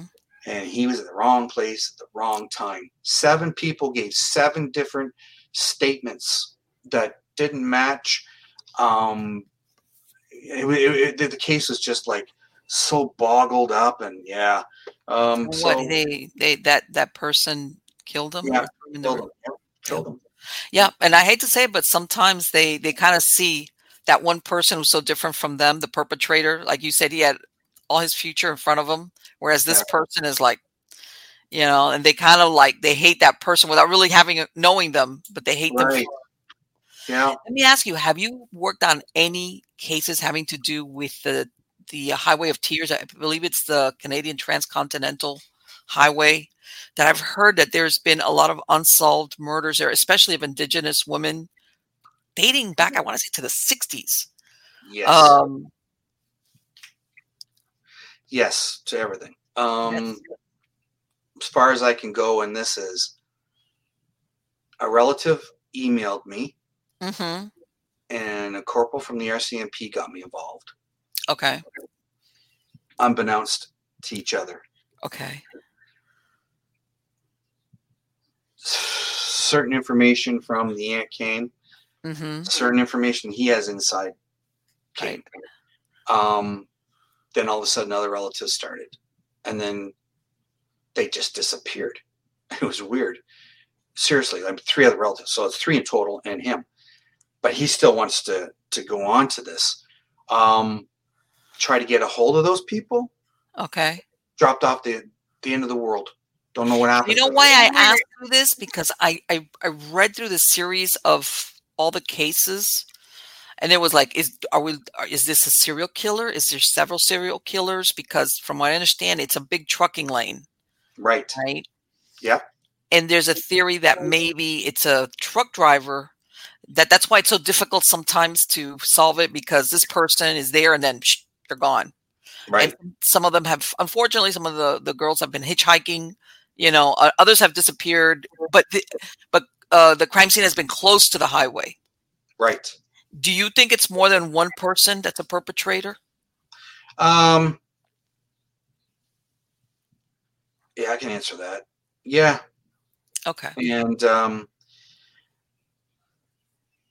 it's it's unfortunate because we have the premise of what you just said. You know, mm-hmm. people speculated it's a, a, truck driver. People speculated it was the sure. police.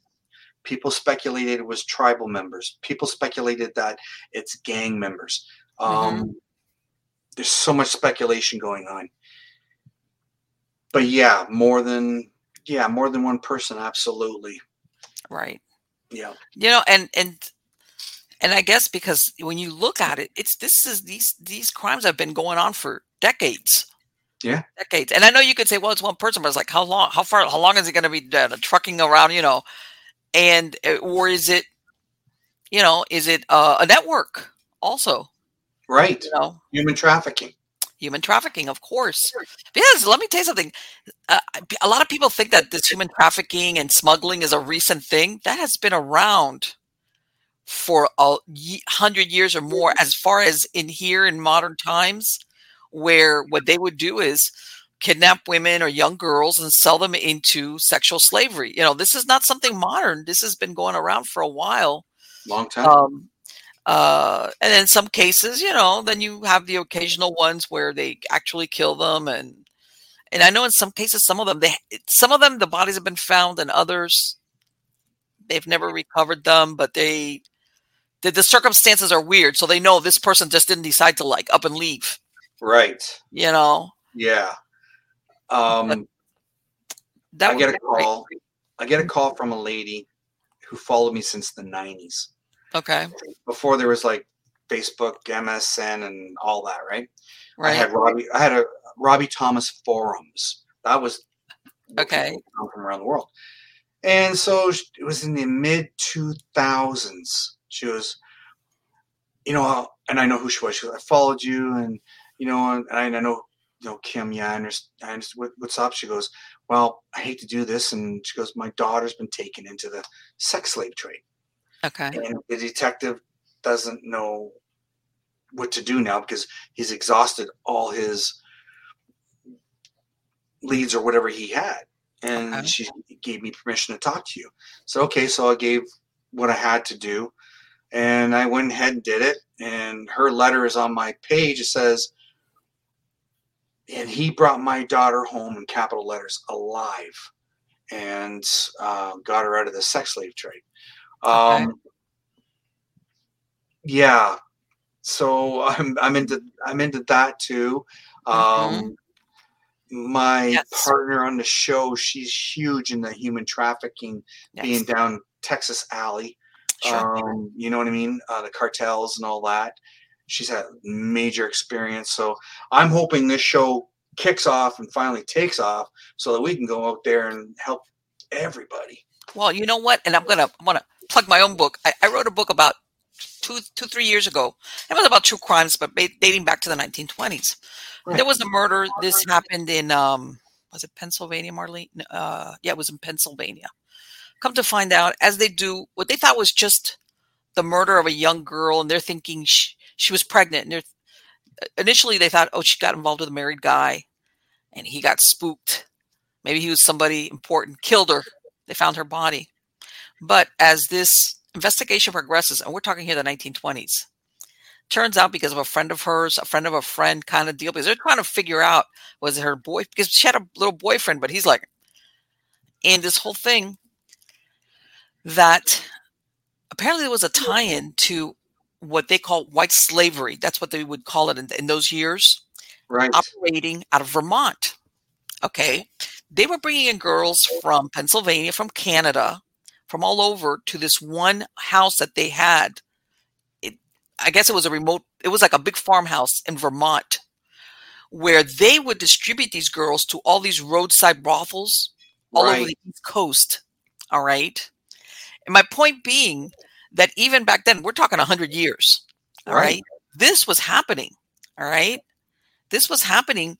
And uh, the same thing where they would get the girls hooked on drugs, you know, use drugs on them back then there was morphine you know get them addicted and then of course what would happen is once these girls were just so thoroughly they would just kill them right all right and and at some point believe it or not that well that crime never got solved but you know now there was always that thought of was she perhaps it wasn't a married lover or somebody maybe it was that for some reason she got pregnant and you know, maybe she was part of this ring or they were something like that and she was done away with because, you know, to them life was it didn't matter. But yeah, like you were explaining, this is not this this this is not something recent. This has been around for many, many years. Yeah. Yeah. A shame. And, it, it's a shame. I mean, yes. um, I don't know how people can do that to people. I, yeah. I you know as much as I try to even think of things like that, there's just no way. And um, you know, every day I hear about certain things and yeah. different cases that they want me to get on and stuff. And mm-hmm. it's like, I'm not pick and choosing. I just say right now, it's just not the right time. Um, okay. In Connecticut, a chief calls me up and says, um, you got referred to me by another law enforcement. And he goes, here's the photo, photos. Mm-hmm. And 1974, high profile army individual. She was murdered. And he goes, I'm at a, a standstill. Just give me something. So I looked at it all and I went through and I said, this, it's staged. Um, it's a jilted lover for sure. And everything that I need to look at, I, I want to talk to the family. So I get the son on, on there and I go, you gotta be open with me. Your mom had a affair? He goes, yes, she did. And, and I said, okay, she's missing a chain. She's missing a chain because I see it gone. And it's not in her possession, but it's in the guy's possession. He goes, wait, I got her jewelry box. And he gets out, he's on the phone. I hear him rumbling through it, and he goes, I can't find the chain. I said, well, that's the missing link. So the chief gets back on the phone, and he goes, you got to tell me, um, is there anything? I said, yeah, there's one building. I said, like, DNA doesn't go, blood don't go away. It's protein. It ain't going away, no matter how long it is. I okay. said, even if you have to use luminol and you go in there and you'll be able to get it, right? He goes, Oh my gosh, the building still constructed there. It's still, I said, Yeah. And he goes, We were told that that's where they would go and meet. I said, Well, that's where they met probably for the last time. And so um, he goes, We don't have the money for resources to call out the forensics. He goes, okay. I'm going to take what I got here and go into a meeting. Goes into his meeting. I think it was a week or so. Comes back, says, You know what? That opened the case up. Everything opened okay. so they could call in. So, I mean, reopening cases like that, that was right on for them, right? I mean, now they're going in a direction. Um, exactly. That I like because sure. otherwise they would have been stuck and and not being able to do it, right? You know what? I have to laugh because you know I I, I do read up on true crime and other stuff, and lately there's been a bunch of women that have been murdered, and when you look at the their life, they look like perfect. Not, I don't want to say perfect, but they're married, they have kids, they live in a nice house. That to look at them, and they're having affairs and they've been done in by their lovers when they're like, hey, you know what? Either I want to break up or I'm not going to marry you or something along those lines. Right. You know, and all of a sudden, unfortunately, for their poor family, besides her getting killed, you know, all this ugliness is exposed where this perfectly looking, you know, soccer mom type is leading a double life. Yeah. Yeah. And um, the bad boy really turns out to be bad. Yeah. Um, do you remember the case um, NBC dubbed her um, "Mother by Day, Hooker by Night"? no, I remember something like that. But yeah, what was I, obviously it's like. What was she? Yeah. What was she? Was she streetwalking? was she an escort or what? Um, Paige Birgfeld. That was her name. She's very famous. uh, NBC did a big expose on it and what have you. Uh-huh.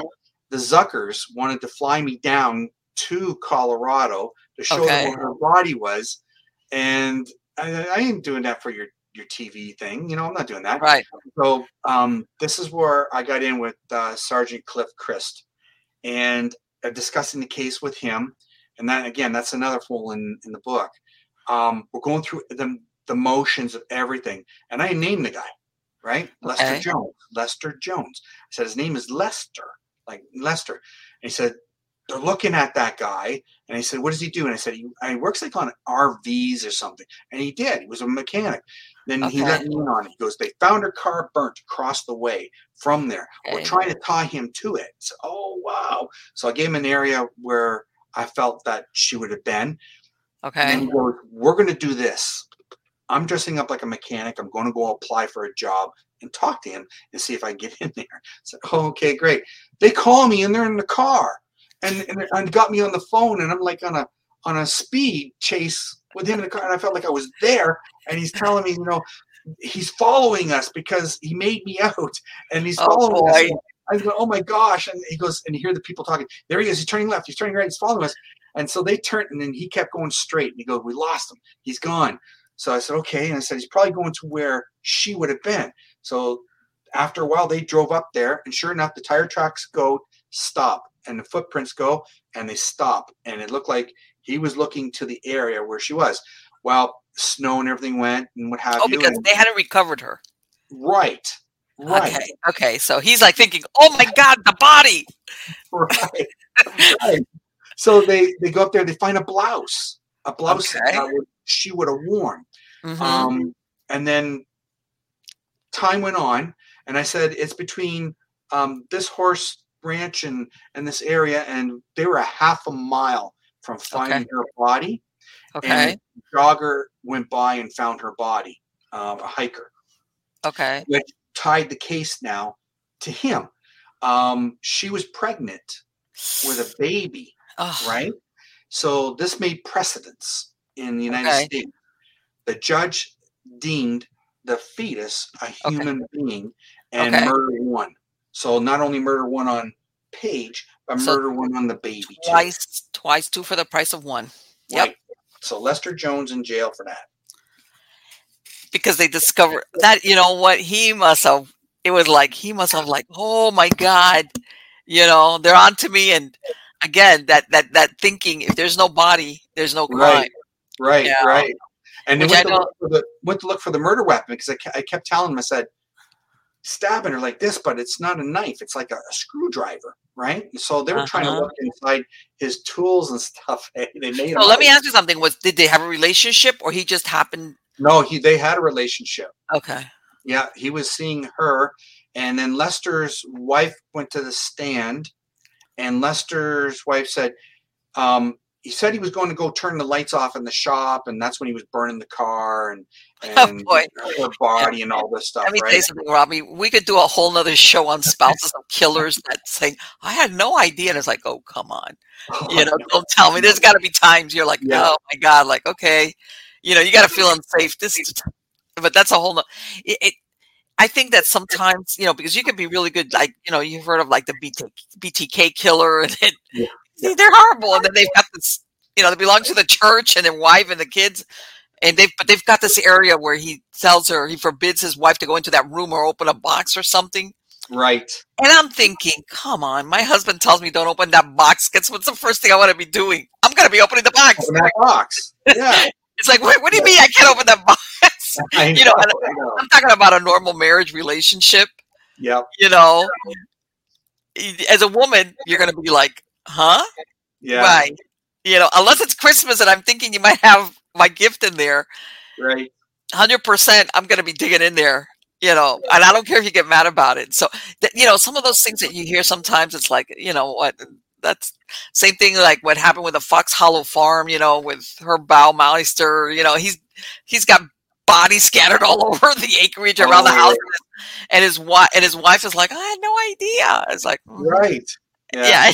yeah. but it has been absolutely wonderful to speak to you, Robbie. And Tell me, when is your show going to air? Or oh my goodness, um, I'm in one right now, and it's won awards. Um, really quick, I didn't forget to tell you about this one. It's called yeah. Halloween Obsessed. Now, um, Linda Palmer, the director from LA, award-winning director, called me up and said, "Do you want to be in it?" It's gonna Michael Gross from Family Ties um, LA Law, Tremors. He's in it. Yes, I was going to say. The, I'm sorry, I know him more from Tremors. I, I remember, yeah, right. but yeah. And Dee Wallace from ET, yes. mom, and, and mm-hmm. Halloween and all critters and all that. She's she's in it. Um, Ray Davies is in it. Um, I'm in it. Um, I produced three episodes and also okay. in front of the camera uh, my own three episodes. They just showed the second episode. You can get it on Amazon Prime in America or you can get it on Tubi TV and you can watch it. And the what's the name of it? Halloween Obsessed. Halloween Obsessed. Yeah. And is it is the entire season out or just up to a certain point? It just started coming out. Uh, second okay. episode, I believe, is out. Okay. You you get Misconception of Witches is the first one. Haunted Attractions is the second one, and then whatever the third one they're going to name of mine, they're going to put up there. Okay. Okay. Wow. And well, you've got 10 books. Are you working on? I mean, why not, right? you got another book in the works or no? I'm trying to breathe with all this going on. You know, um, and that's why I'm saying it because I'm thinking, you know, the when you look at the the, the TV part, but eh, for totality of detail, because I, I imagine they've got to be able to scrunch a story into X amount of time. Yeah. You know, so there's certain yeah. details that sometimes get omitted, whereas when you write the book, you could put in there like the whole thing. The but whole yes, I know. Yeah, I know. We finished the series in 2017 and never did get time to air. We did the full series all through the most haunted places in America. Um, mm-hmm. That was called Coex- Coexistence. Um, I don't know if that's coming out or not on DVD. I know it's on DVD soon. Um, okay. And then I just picked up, well, actually, they picked me up. I'm going to help produce and be in front of the camera on a major um, film that's coming out, Lily's Cry. Lily's Cry. Are we talking here fiction or nonfiction? Um, it is nonfiction, but it will have fictional moments in it. Right. Okay. Yeah. But it's based on some type of nonfiction story, and then Absolutely. they. Absolutely. Is it murder, mystery, uh, paranormal? Um, yeah, a little bit of both, a little bit of everything. Okay. That's yep. interesting. So, yeah. are you, are you? Will you have it up on your website when that's going to be? Released? No, I actually just got called on that about a few days ago. Oh, okay, I'm getting ahead of yeah. myself. No, okay. but on my website you can see Halloween Obsessed. It's on there. And, oh, I'm gonna, I'm gonna, yeah. I'm gonna go on Amazon as soon as. I'm gonna because you know what? Sometimes I hate to say there's a bunch of shows out there, but the quality and I'm pretty open minded. Let me tell you, I'm pretty open minded. But some of them, it's like either it's the same old storyline that you've seen in 20 million shows. Like they they kind of rehash the same yeah. stories, and it's like, come on, somebody, please come up with something original. Absolutely. You, know? um, you won't be disappointed. So I am always looking so for yeah. for all those. It's like. Uh, or you know or i like it when they um you know when it's a story and they do the historical uh research on it so that's accurate you know? Right. You know yeah. give me the scoop on it. Right. It's been absolutely great to talk to you. You too. Bobby so i will keep tabs on you and then i know i'm, I'm thank you so much for for coming on the show. I, it sounds like you're really really busy but that's a good busy. Yeah, it's like you said. After two years of sitting on the sofa, everybody's like, you know, getting back into this. Yeah, I, we were me and my husband. You know, before we would go to these uh, comic cons and horror cons and all this, and one time we even participated in some, and then you know everything just went. And now they're starting to come back. Yeah, we would have a great time going out there, seeing people dressed up, and you know they had a lot of celebrities also at the shows, and I'm glad to have that come back. Yeah, it's fun, you know. Yeah, um, I mean, I named my couches during COVID. They got names now. oh, That's great. That is great. great. Uh, I love that. You know what? It's it's unfortunate but true. I, everybody put on weight. Uh, yeah. You know, the, the I was yeah I was talking to my chickens. I you know I have chickens. Yeah, like, yeah, it's like you know you start like all of a sudden you know I'm like sitting there watching them a lot, and I was like, what's wrong with this picture? I know, right? I know. Uh, yeah, but anyway, on to better times. Take yeah. care and happy Halloween and happy holidays. Okay. Thank you so Take much. Care. No, of okay. course, my pleasure. Bye bye. Bye bye. Yeah. Okay. You know, I'm not. I'm not kidding. when I finish here, I'm gonna go look at Halloween Obsessed. I'm always. I always like to look at new shows. And let me tell you something. I'm. I'm. I'm pretty um understanding about quality of shows. If I see a real, how can I tell you? when you see a storyline or an idea, even if the presentation is a little bit wonky or um, maybe even unprofessional, I, I, I appreciate a good idea or a good storyline. I really do. The problem for me is when you have the same old, it's like, wait a minute, I've seen this same story of XYZ, this ghost, this haunting, this murder, this whatever. It's like everybody and their second cousin has done a version of the story. Come on, nobody can dig up anything new you know, or and, and I'm let, you know obviously with um when you have true crime, uh, you know sometimes they you know like I said they it's just you know verbatim it's almost like the same thing another show put, but you know I like it when whether it's a, a show about a haunted house or ghosts or paranormal activity or even true crime, you know let's let's let's go off into the weeds you know why don't we look at the history of the location or uh, look at motivating factors or i even like it when they even go into the background of the killer if that person's ever known like you know what was the background of this person? But sometimes they kind of leave like this big hole there. You know he was born in so and so and this and so and so. I was like okay but can't you tell me like you know what happened to this person as they were growing up or maybe even things that happened around them no was there any other? I, am going to give you a perfect example. Uh, recently, I, well, yesterday, that's how recently I was doing um, research on an article I'm writing, and I come across a uh, murderer.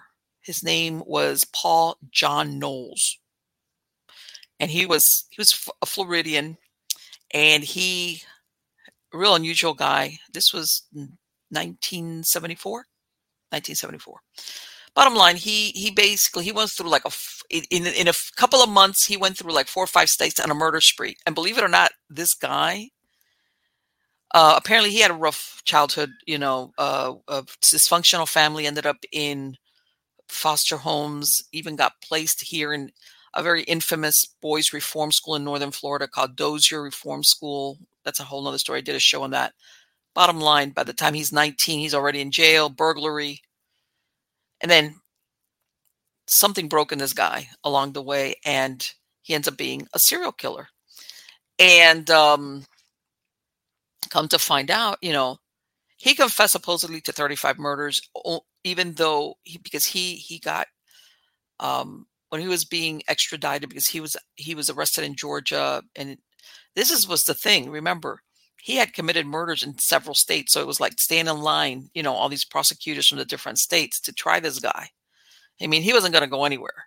You know, he, and um, he, he also like you know they he confessed there's a very famous uh, child abduction case uh, one of many that occurred right around the time because this is the thing this guy he is like i said he goes to to prison here in florida in Raiford which is the state the state pen for burglary he's 19 must have been rough okay he starts this correspondence pen pal kind of deal with this woman, divorcee, who lives in San Francisco. All right. She comes down, obviously, and they meet. She comes from San Francisco and they become engaged. Pray tell why? Who knows? But she pays for his attorney fees. He instead of doing the three years he was sentenced to, she gets him out like in two years. What does Paul do? Paul jets off to San Francisco to claim his bride. Something happened. Nobody knows exactly what that went between the time that she came to see him here in Florida when he was still behind bars to when he showed up in San Francisco, which obviously she had expected him. She was the one that got him out. Something happened where she broke off the engagement right then and there. Something spooked her that she broke off the engagement. He said later on that that night he killed three people on the streets of San Francisco. Again, they're not sure how much of what he claimed was accurate. That he killed people, yes, he did. But that he killed all the ones that he said he did, you know, there's some that it's doubtful. So apparently, this, whatever you want to call it, rage, whatever, sets him off and he goes on this multi state killing spree for like three or four months. Uh, rapes, he uh, kills. I mean, this man was savage, and he was in his twenties, early twenties. And um, what happens is finally, the, his last thing is he um, is driving a stolen vehicle from one of his uh, victims, and a Florida state trooper recognizes that, you know, I guess they had a, a bolo that this is a stolen vehicle and this person is a murderer. We're looking for him. The trooper pulls him over. They still don't know how he over, I, I want to say, overpowered the trooper, which is difficult to believe overpowers the trooper, plus abducts another young man, um, another man, sticks him in the thing, drives off. This was already in northern Florida.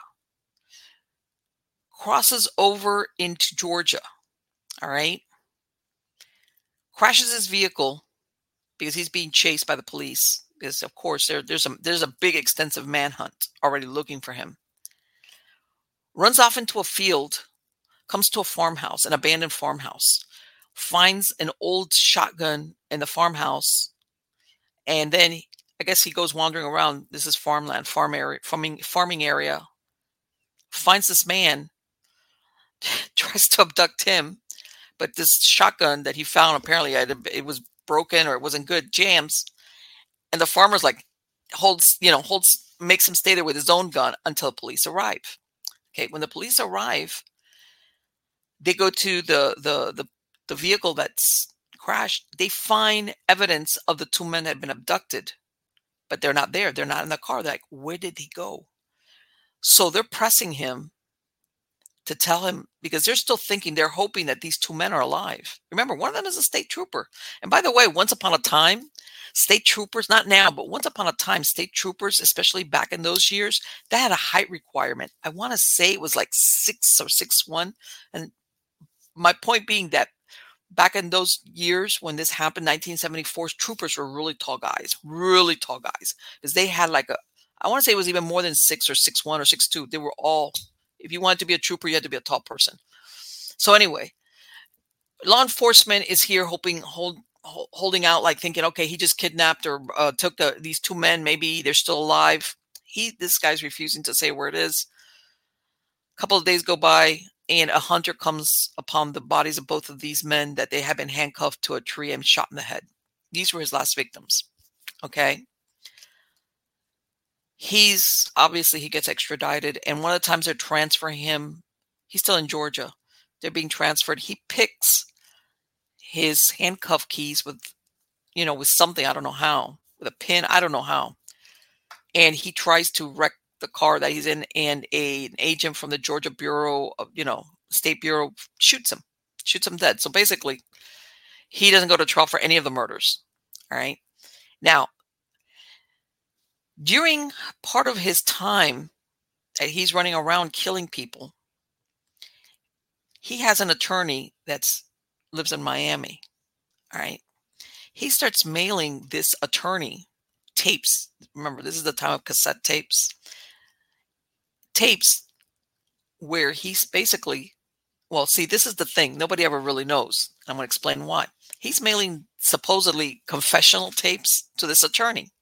Supposedly, one of the times that he's coming back from the Keys with a couple a couple of hitchhikers that he, he picks up a couple of hitchhikers coming in from the Keys. A couple, as in a, a man and a woman. They're really not sure if they were abducted or they were just hitchhiking. God knows. He gets pulled over. He's in a again. He's in a stolen vehicle. He gets pulled over by a police officer. I guess, but for traffic infraction, only gets a warning. But he gets so frazzled by the the the traffic stop that the couple he's traveling with he just lets them go in Miami. He's like like leave. Lucky for them because I'm sure he had intentions of killing them. He stops to see his this attorney that he has in Florida, Miami. Supposedly this attorney's telling or he calls him, I want to say he calls him, tells him, "Hey, you know, you know, I can represent you, but you turn yourself in." But anyway, he's been mailing Later on, this attorney goes on to say that he had never opened any of the envelopes or listened to any of the tapes. In other words, he was saying all this time that this guy's killing all these people, I had no knowledge whatsoever of what he was doing. All I know is he was sending me these tapes. I don't know. So he refuses to turn them over to law enforcement. And finally, he was, I guess they subpoenaed him, they made him, he got jailed for some strange reason, his wife also went to jail around that time. Same thing. In other words, for not obeying uh, the, the the the authority. He was he was citing client attorney client privilege. Even though I'm thinking, well, his client was dead at that point. Anyway, the the tapes eventually go to the uh, law enforcement in Georgia. I guess they had they were the ones that had first dibs on this guy. They listened to the grand jury, listened to these tapes, never released them to the public. Now, what he said on the tapes, God only knows. And later on, a few years later on, Georgia says, Oh, oops, these tapes were destroyed in a flood that there was at the, um, I can't remember, it was some type of city hall where they kept, remember, this is pre computer, where they kept all this evidence tapes. And oops, guess what? The tapes got destroyed. Incredible. My point being that supposedly, along around the time that he was doing these things in northern Florida, there was two girls in a family named Mylette and was it Annette? Oh my God, Marlene Johnson. I'm sorry, I'm making stuff up. Both of these girls are taken from their home. They had three sisters. They lived at, I want to say, in Jacksonville. Anderson. I'm sorry, not Johnson. Anderson. Their last name is Anderson. Making stuff up. And um, somebody it's never been solved comes into the house and takes both girls ages 7 and 11 there was an older another sister there was there wasn't taken okay taken from inside their home the girls have never been found their bodies have never been found he said that he was the one that killed them they think that this that he was just confessing to a murder that he didn't commit because apparently what the idea was that of him sending these tapes was that he wanted the notoriety. In other words, he was he was like on a kamikaze. I want to, I'm gonna die, but I want to be famous, kind of deal. All right, so I'm going to commit as many atrocious murders as I can, so that can't be ignored, and somebody is going to write books about me and blah blah blah. And the truth is, I myself, I had never heard of this guy before I read up on him. You know, it's one of those things. He did all these atrocious, horrible crimes, and he went on a killing spree just to make sure that he was going to be famous. And it turns out, like, really, as a matter of fact, he was operating around the same times, the same years as Ted Bundy. And of course, everybody knows who Ted Bundy is. So, again, you know, which is why I was asking Robbie about that. You know, sometimes you will have these crime scenes where either one, the the the um, the victim's never been found, or what's found when it's found it's like there's nothing there's no soft tissue uh, maybe even the bones have been scattered by animals uh sometimes there's no clothing and every in other words anything that could be used to identify is gone. Um if the method of killing the person didn't involve like shooting or stabbing in other words that there's some evidence on the bone let's say it was a really really long time ago like eh, like the murder of these two girls which was in 1974 you know there's no soft tissue to say how were they killed or how um sometimes you think okay but the only way that some of these cases and dna forget it dna is like you know? Sometimes yeah they could find something especially if back then there was a suspect and they had they, they did take some type of evidence maybe from a car from a house or something and hopefully it wasn't chucked out because i've heard of that happening.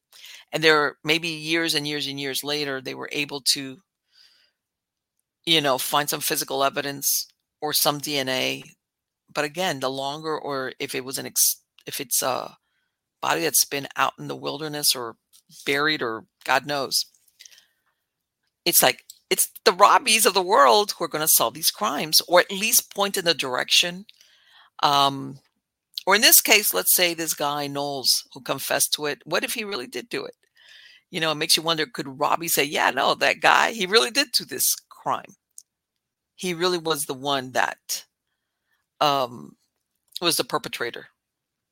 Despite maybe the the belief at that time that he was just confessing to it for the notoriety, because of course this was around that time, as a matter of fact, there were five young girls that just in like in a three month period, like June, July, August, or July, August, September of 1974, five young girls of that same age group disappeared in that area of northern Florida. Two of them eventually, their bodies were found. The crime has never been solved. All right. Which, by the way, it you, got to be pretty bold to actually go into somebody's home which from what i understand the parent or the parents had stepped out for a moment. Like they had left to do a little errand. And in that moment they were gone like very little time. This uh this person came into the house and took both of them. And uh and i guess whether whether and, and, and this is another thing also you know as time goes by all the people that could care, parents pass away. Possibly there's the siblings are still alive, but even for the family just to know, you know, this is what happened to them, or this is the person responsible. Or in some cases, actually leading to say, you know what, that Jane Doe or that John Doe that we've had, uh, that we couldn't put a name to, this is, and and you know, and that family is able to give a burial or you know, maybe according to their faith or whatever the case might be, and put a headstone and say, okay, you know, maybe we've known all along that this person was not alive, but we know where they're at now and we could recognize them. You know, and this is what I'm thinking that uh, a Robbie does for a family sometimes which is of the most horrible scenarios that a person could have, whether it's a parent or whatever the relationship is, or a friend, that the very least that you have that small measure of satisfaction of either, like I said, identifying who committed the murder or who, or finding that loved one and being able to inter them instead of thinking they're out there somewhere, God knows where, you know. Uh, because I guess it gets to the point in some cases where, and I imagine as time goes by, especially when you see these cold cases, that is, you know, when when we're talking about, we know something happened to our loved one, but we've never even found them wherever they are. That even it gets to the point where if I never have or know who who did it and if they're got punished for it, at the very least, I know that my loved one, I know I have them back with me. You know, that's think about it. But yeah, this is um this is a very interesting area. I, I love true crime, but I'm also fascinated by um like like I say, tell everybody, you know, you know, all these all these murderers that are not being busted because of DNA because somebody in the family has put in a DNA sample for ancestry purposes. So I'm saying if you've got some weird uncle, grandpa, or family friend that gets all agitated when you're saying, "Hey, I'm gonna I'm gonna go get get my pie chart done," and they're like, "No, no, no, no." Worry about them, you know. Like, why doesn't this person want you to get your pie chart done? They don't want that DNA in that database. God knows all of a sudden, because that's exactly how they have tracked some of these killers down. They've tracked them down because they have the DNA evidence, and now they finally have a match. They they're able because there's a way of in other words, that they can follow it back from that partial DNA of somebody that's related to the killer. In other words, they start um what you might call it, they start eliminating people until it basically they narrow it down and maybe you know the fewer people that you got to pick from the easier it is to kind of determine you know especially if that person might have some type of you know criminal history things of that nature who who knows? You know yeah yeah very interesting. Again guys thank you for being part of my audience. I hope you like the show with robbie thomas. Again do not forget to check him out. His website is robbiethomas.net, and the show he was talking about that's been released on Amazon is Halloween Obsessed. This is the right time of the year for it. And of course, he's got 10 books. So, you know, if if true crime is your bag baby like it is mine, definitely of interest. Don't forget to sign up for my Substack uh, newsletter. Like I said, I have I bring on their news articles. I bring back links to old shows, really interesting guests. You know, it's just as interesting as it was. Um, as you know, not all these shows really are related to whether it's current events. So anything that was done three years ago is just as interesting. And come back. I have lots, lots, and lots of great guests lined up. Lined up. I'm booked into 2023, which, by the way, January we're going into season 13 of Stories of the Supernatural. All right. Don't forget, you can catch us on all the major podcast platforms like Spreaker, iHeartRadio, Spotify. You can find stories of the supernatural. You can find Nightshade Diary, which is where I narrate like classic uh, ghost and adventure stories like From Weird Tales, Edgar Rice Burroughs, some of those pulp fiction novels, all that stuff I do in a Nightshade Diary, or Supernatural Storytime, which is when I read like some true life kind of stories about hauntings, cryptids, weird experiences, UFOs, you name it. So yeah, and all the I have all these different podcast series on all the major podcast platforms. But you can always come to Miami Ghost Chronicles to find links where I have the actual MP3 files that you can download that you can listen to without commercial interruption and video links which of course you know i'm on youtube i'm on rumble i'm i'm everywhere i'm on Roku. If you go to Roku and you look up Rumble, you know, besides YouTube, you can also on Roku. If you go to the Rumble, download the Rumble channel, you can find me there also just as well. I'm all over the place, guys. So come back, like I said, and thank you so much for spending this time with me. Take care.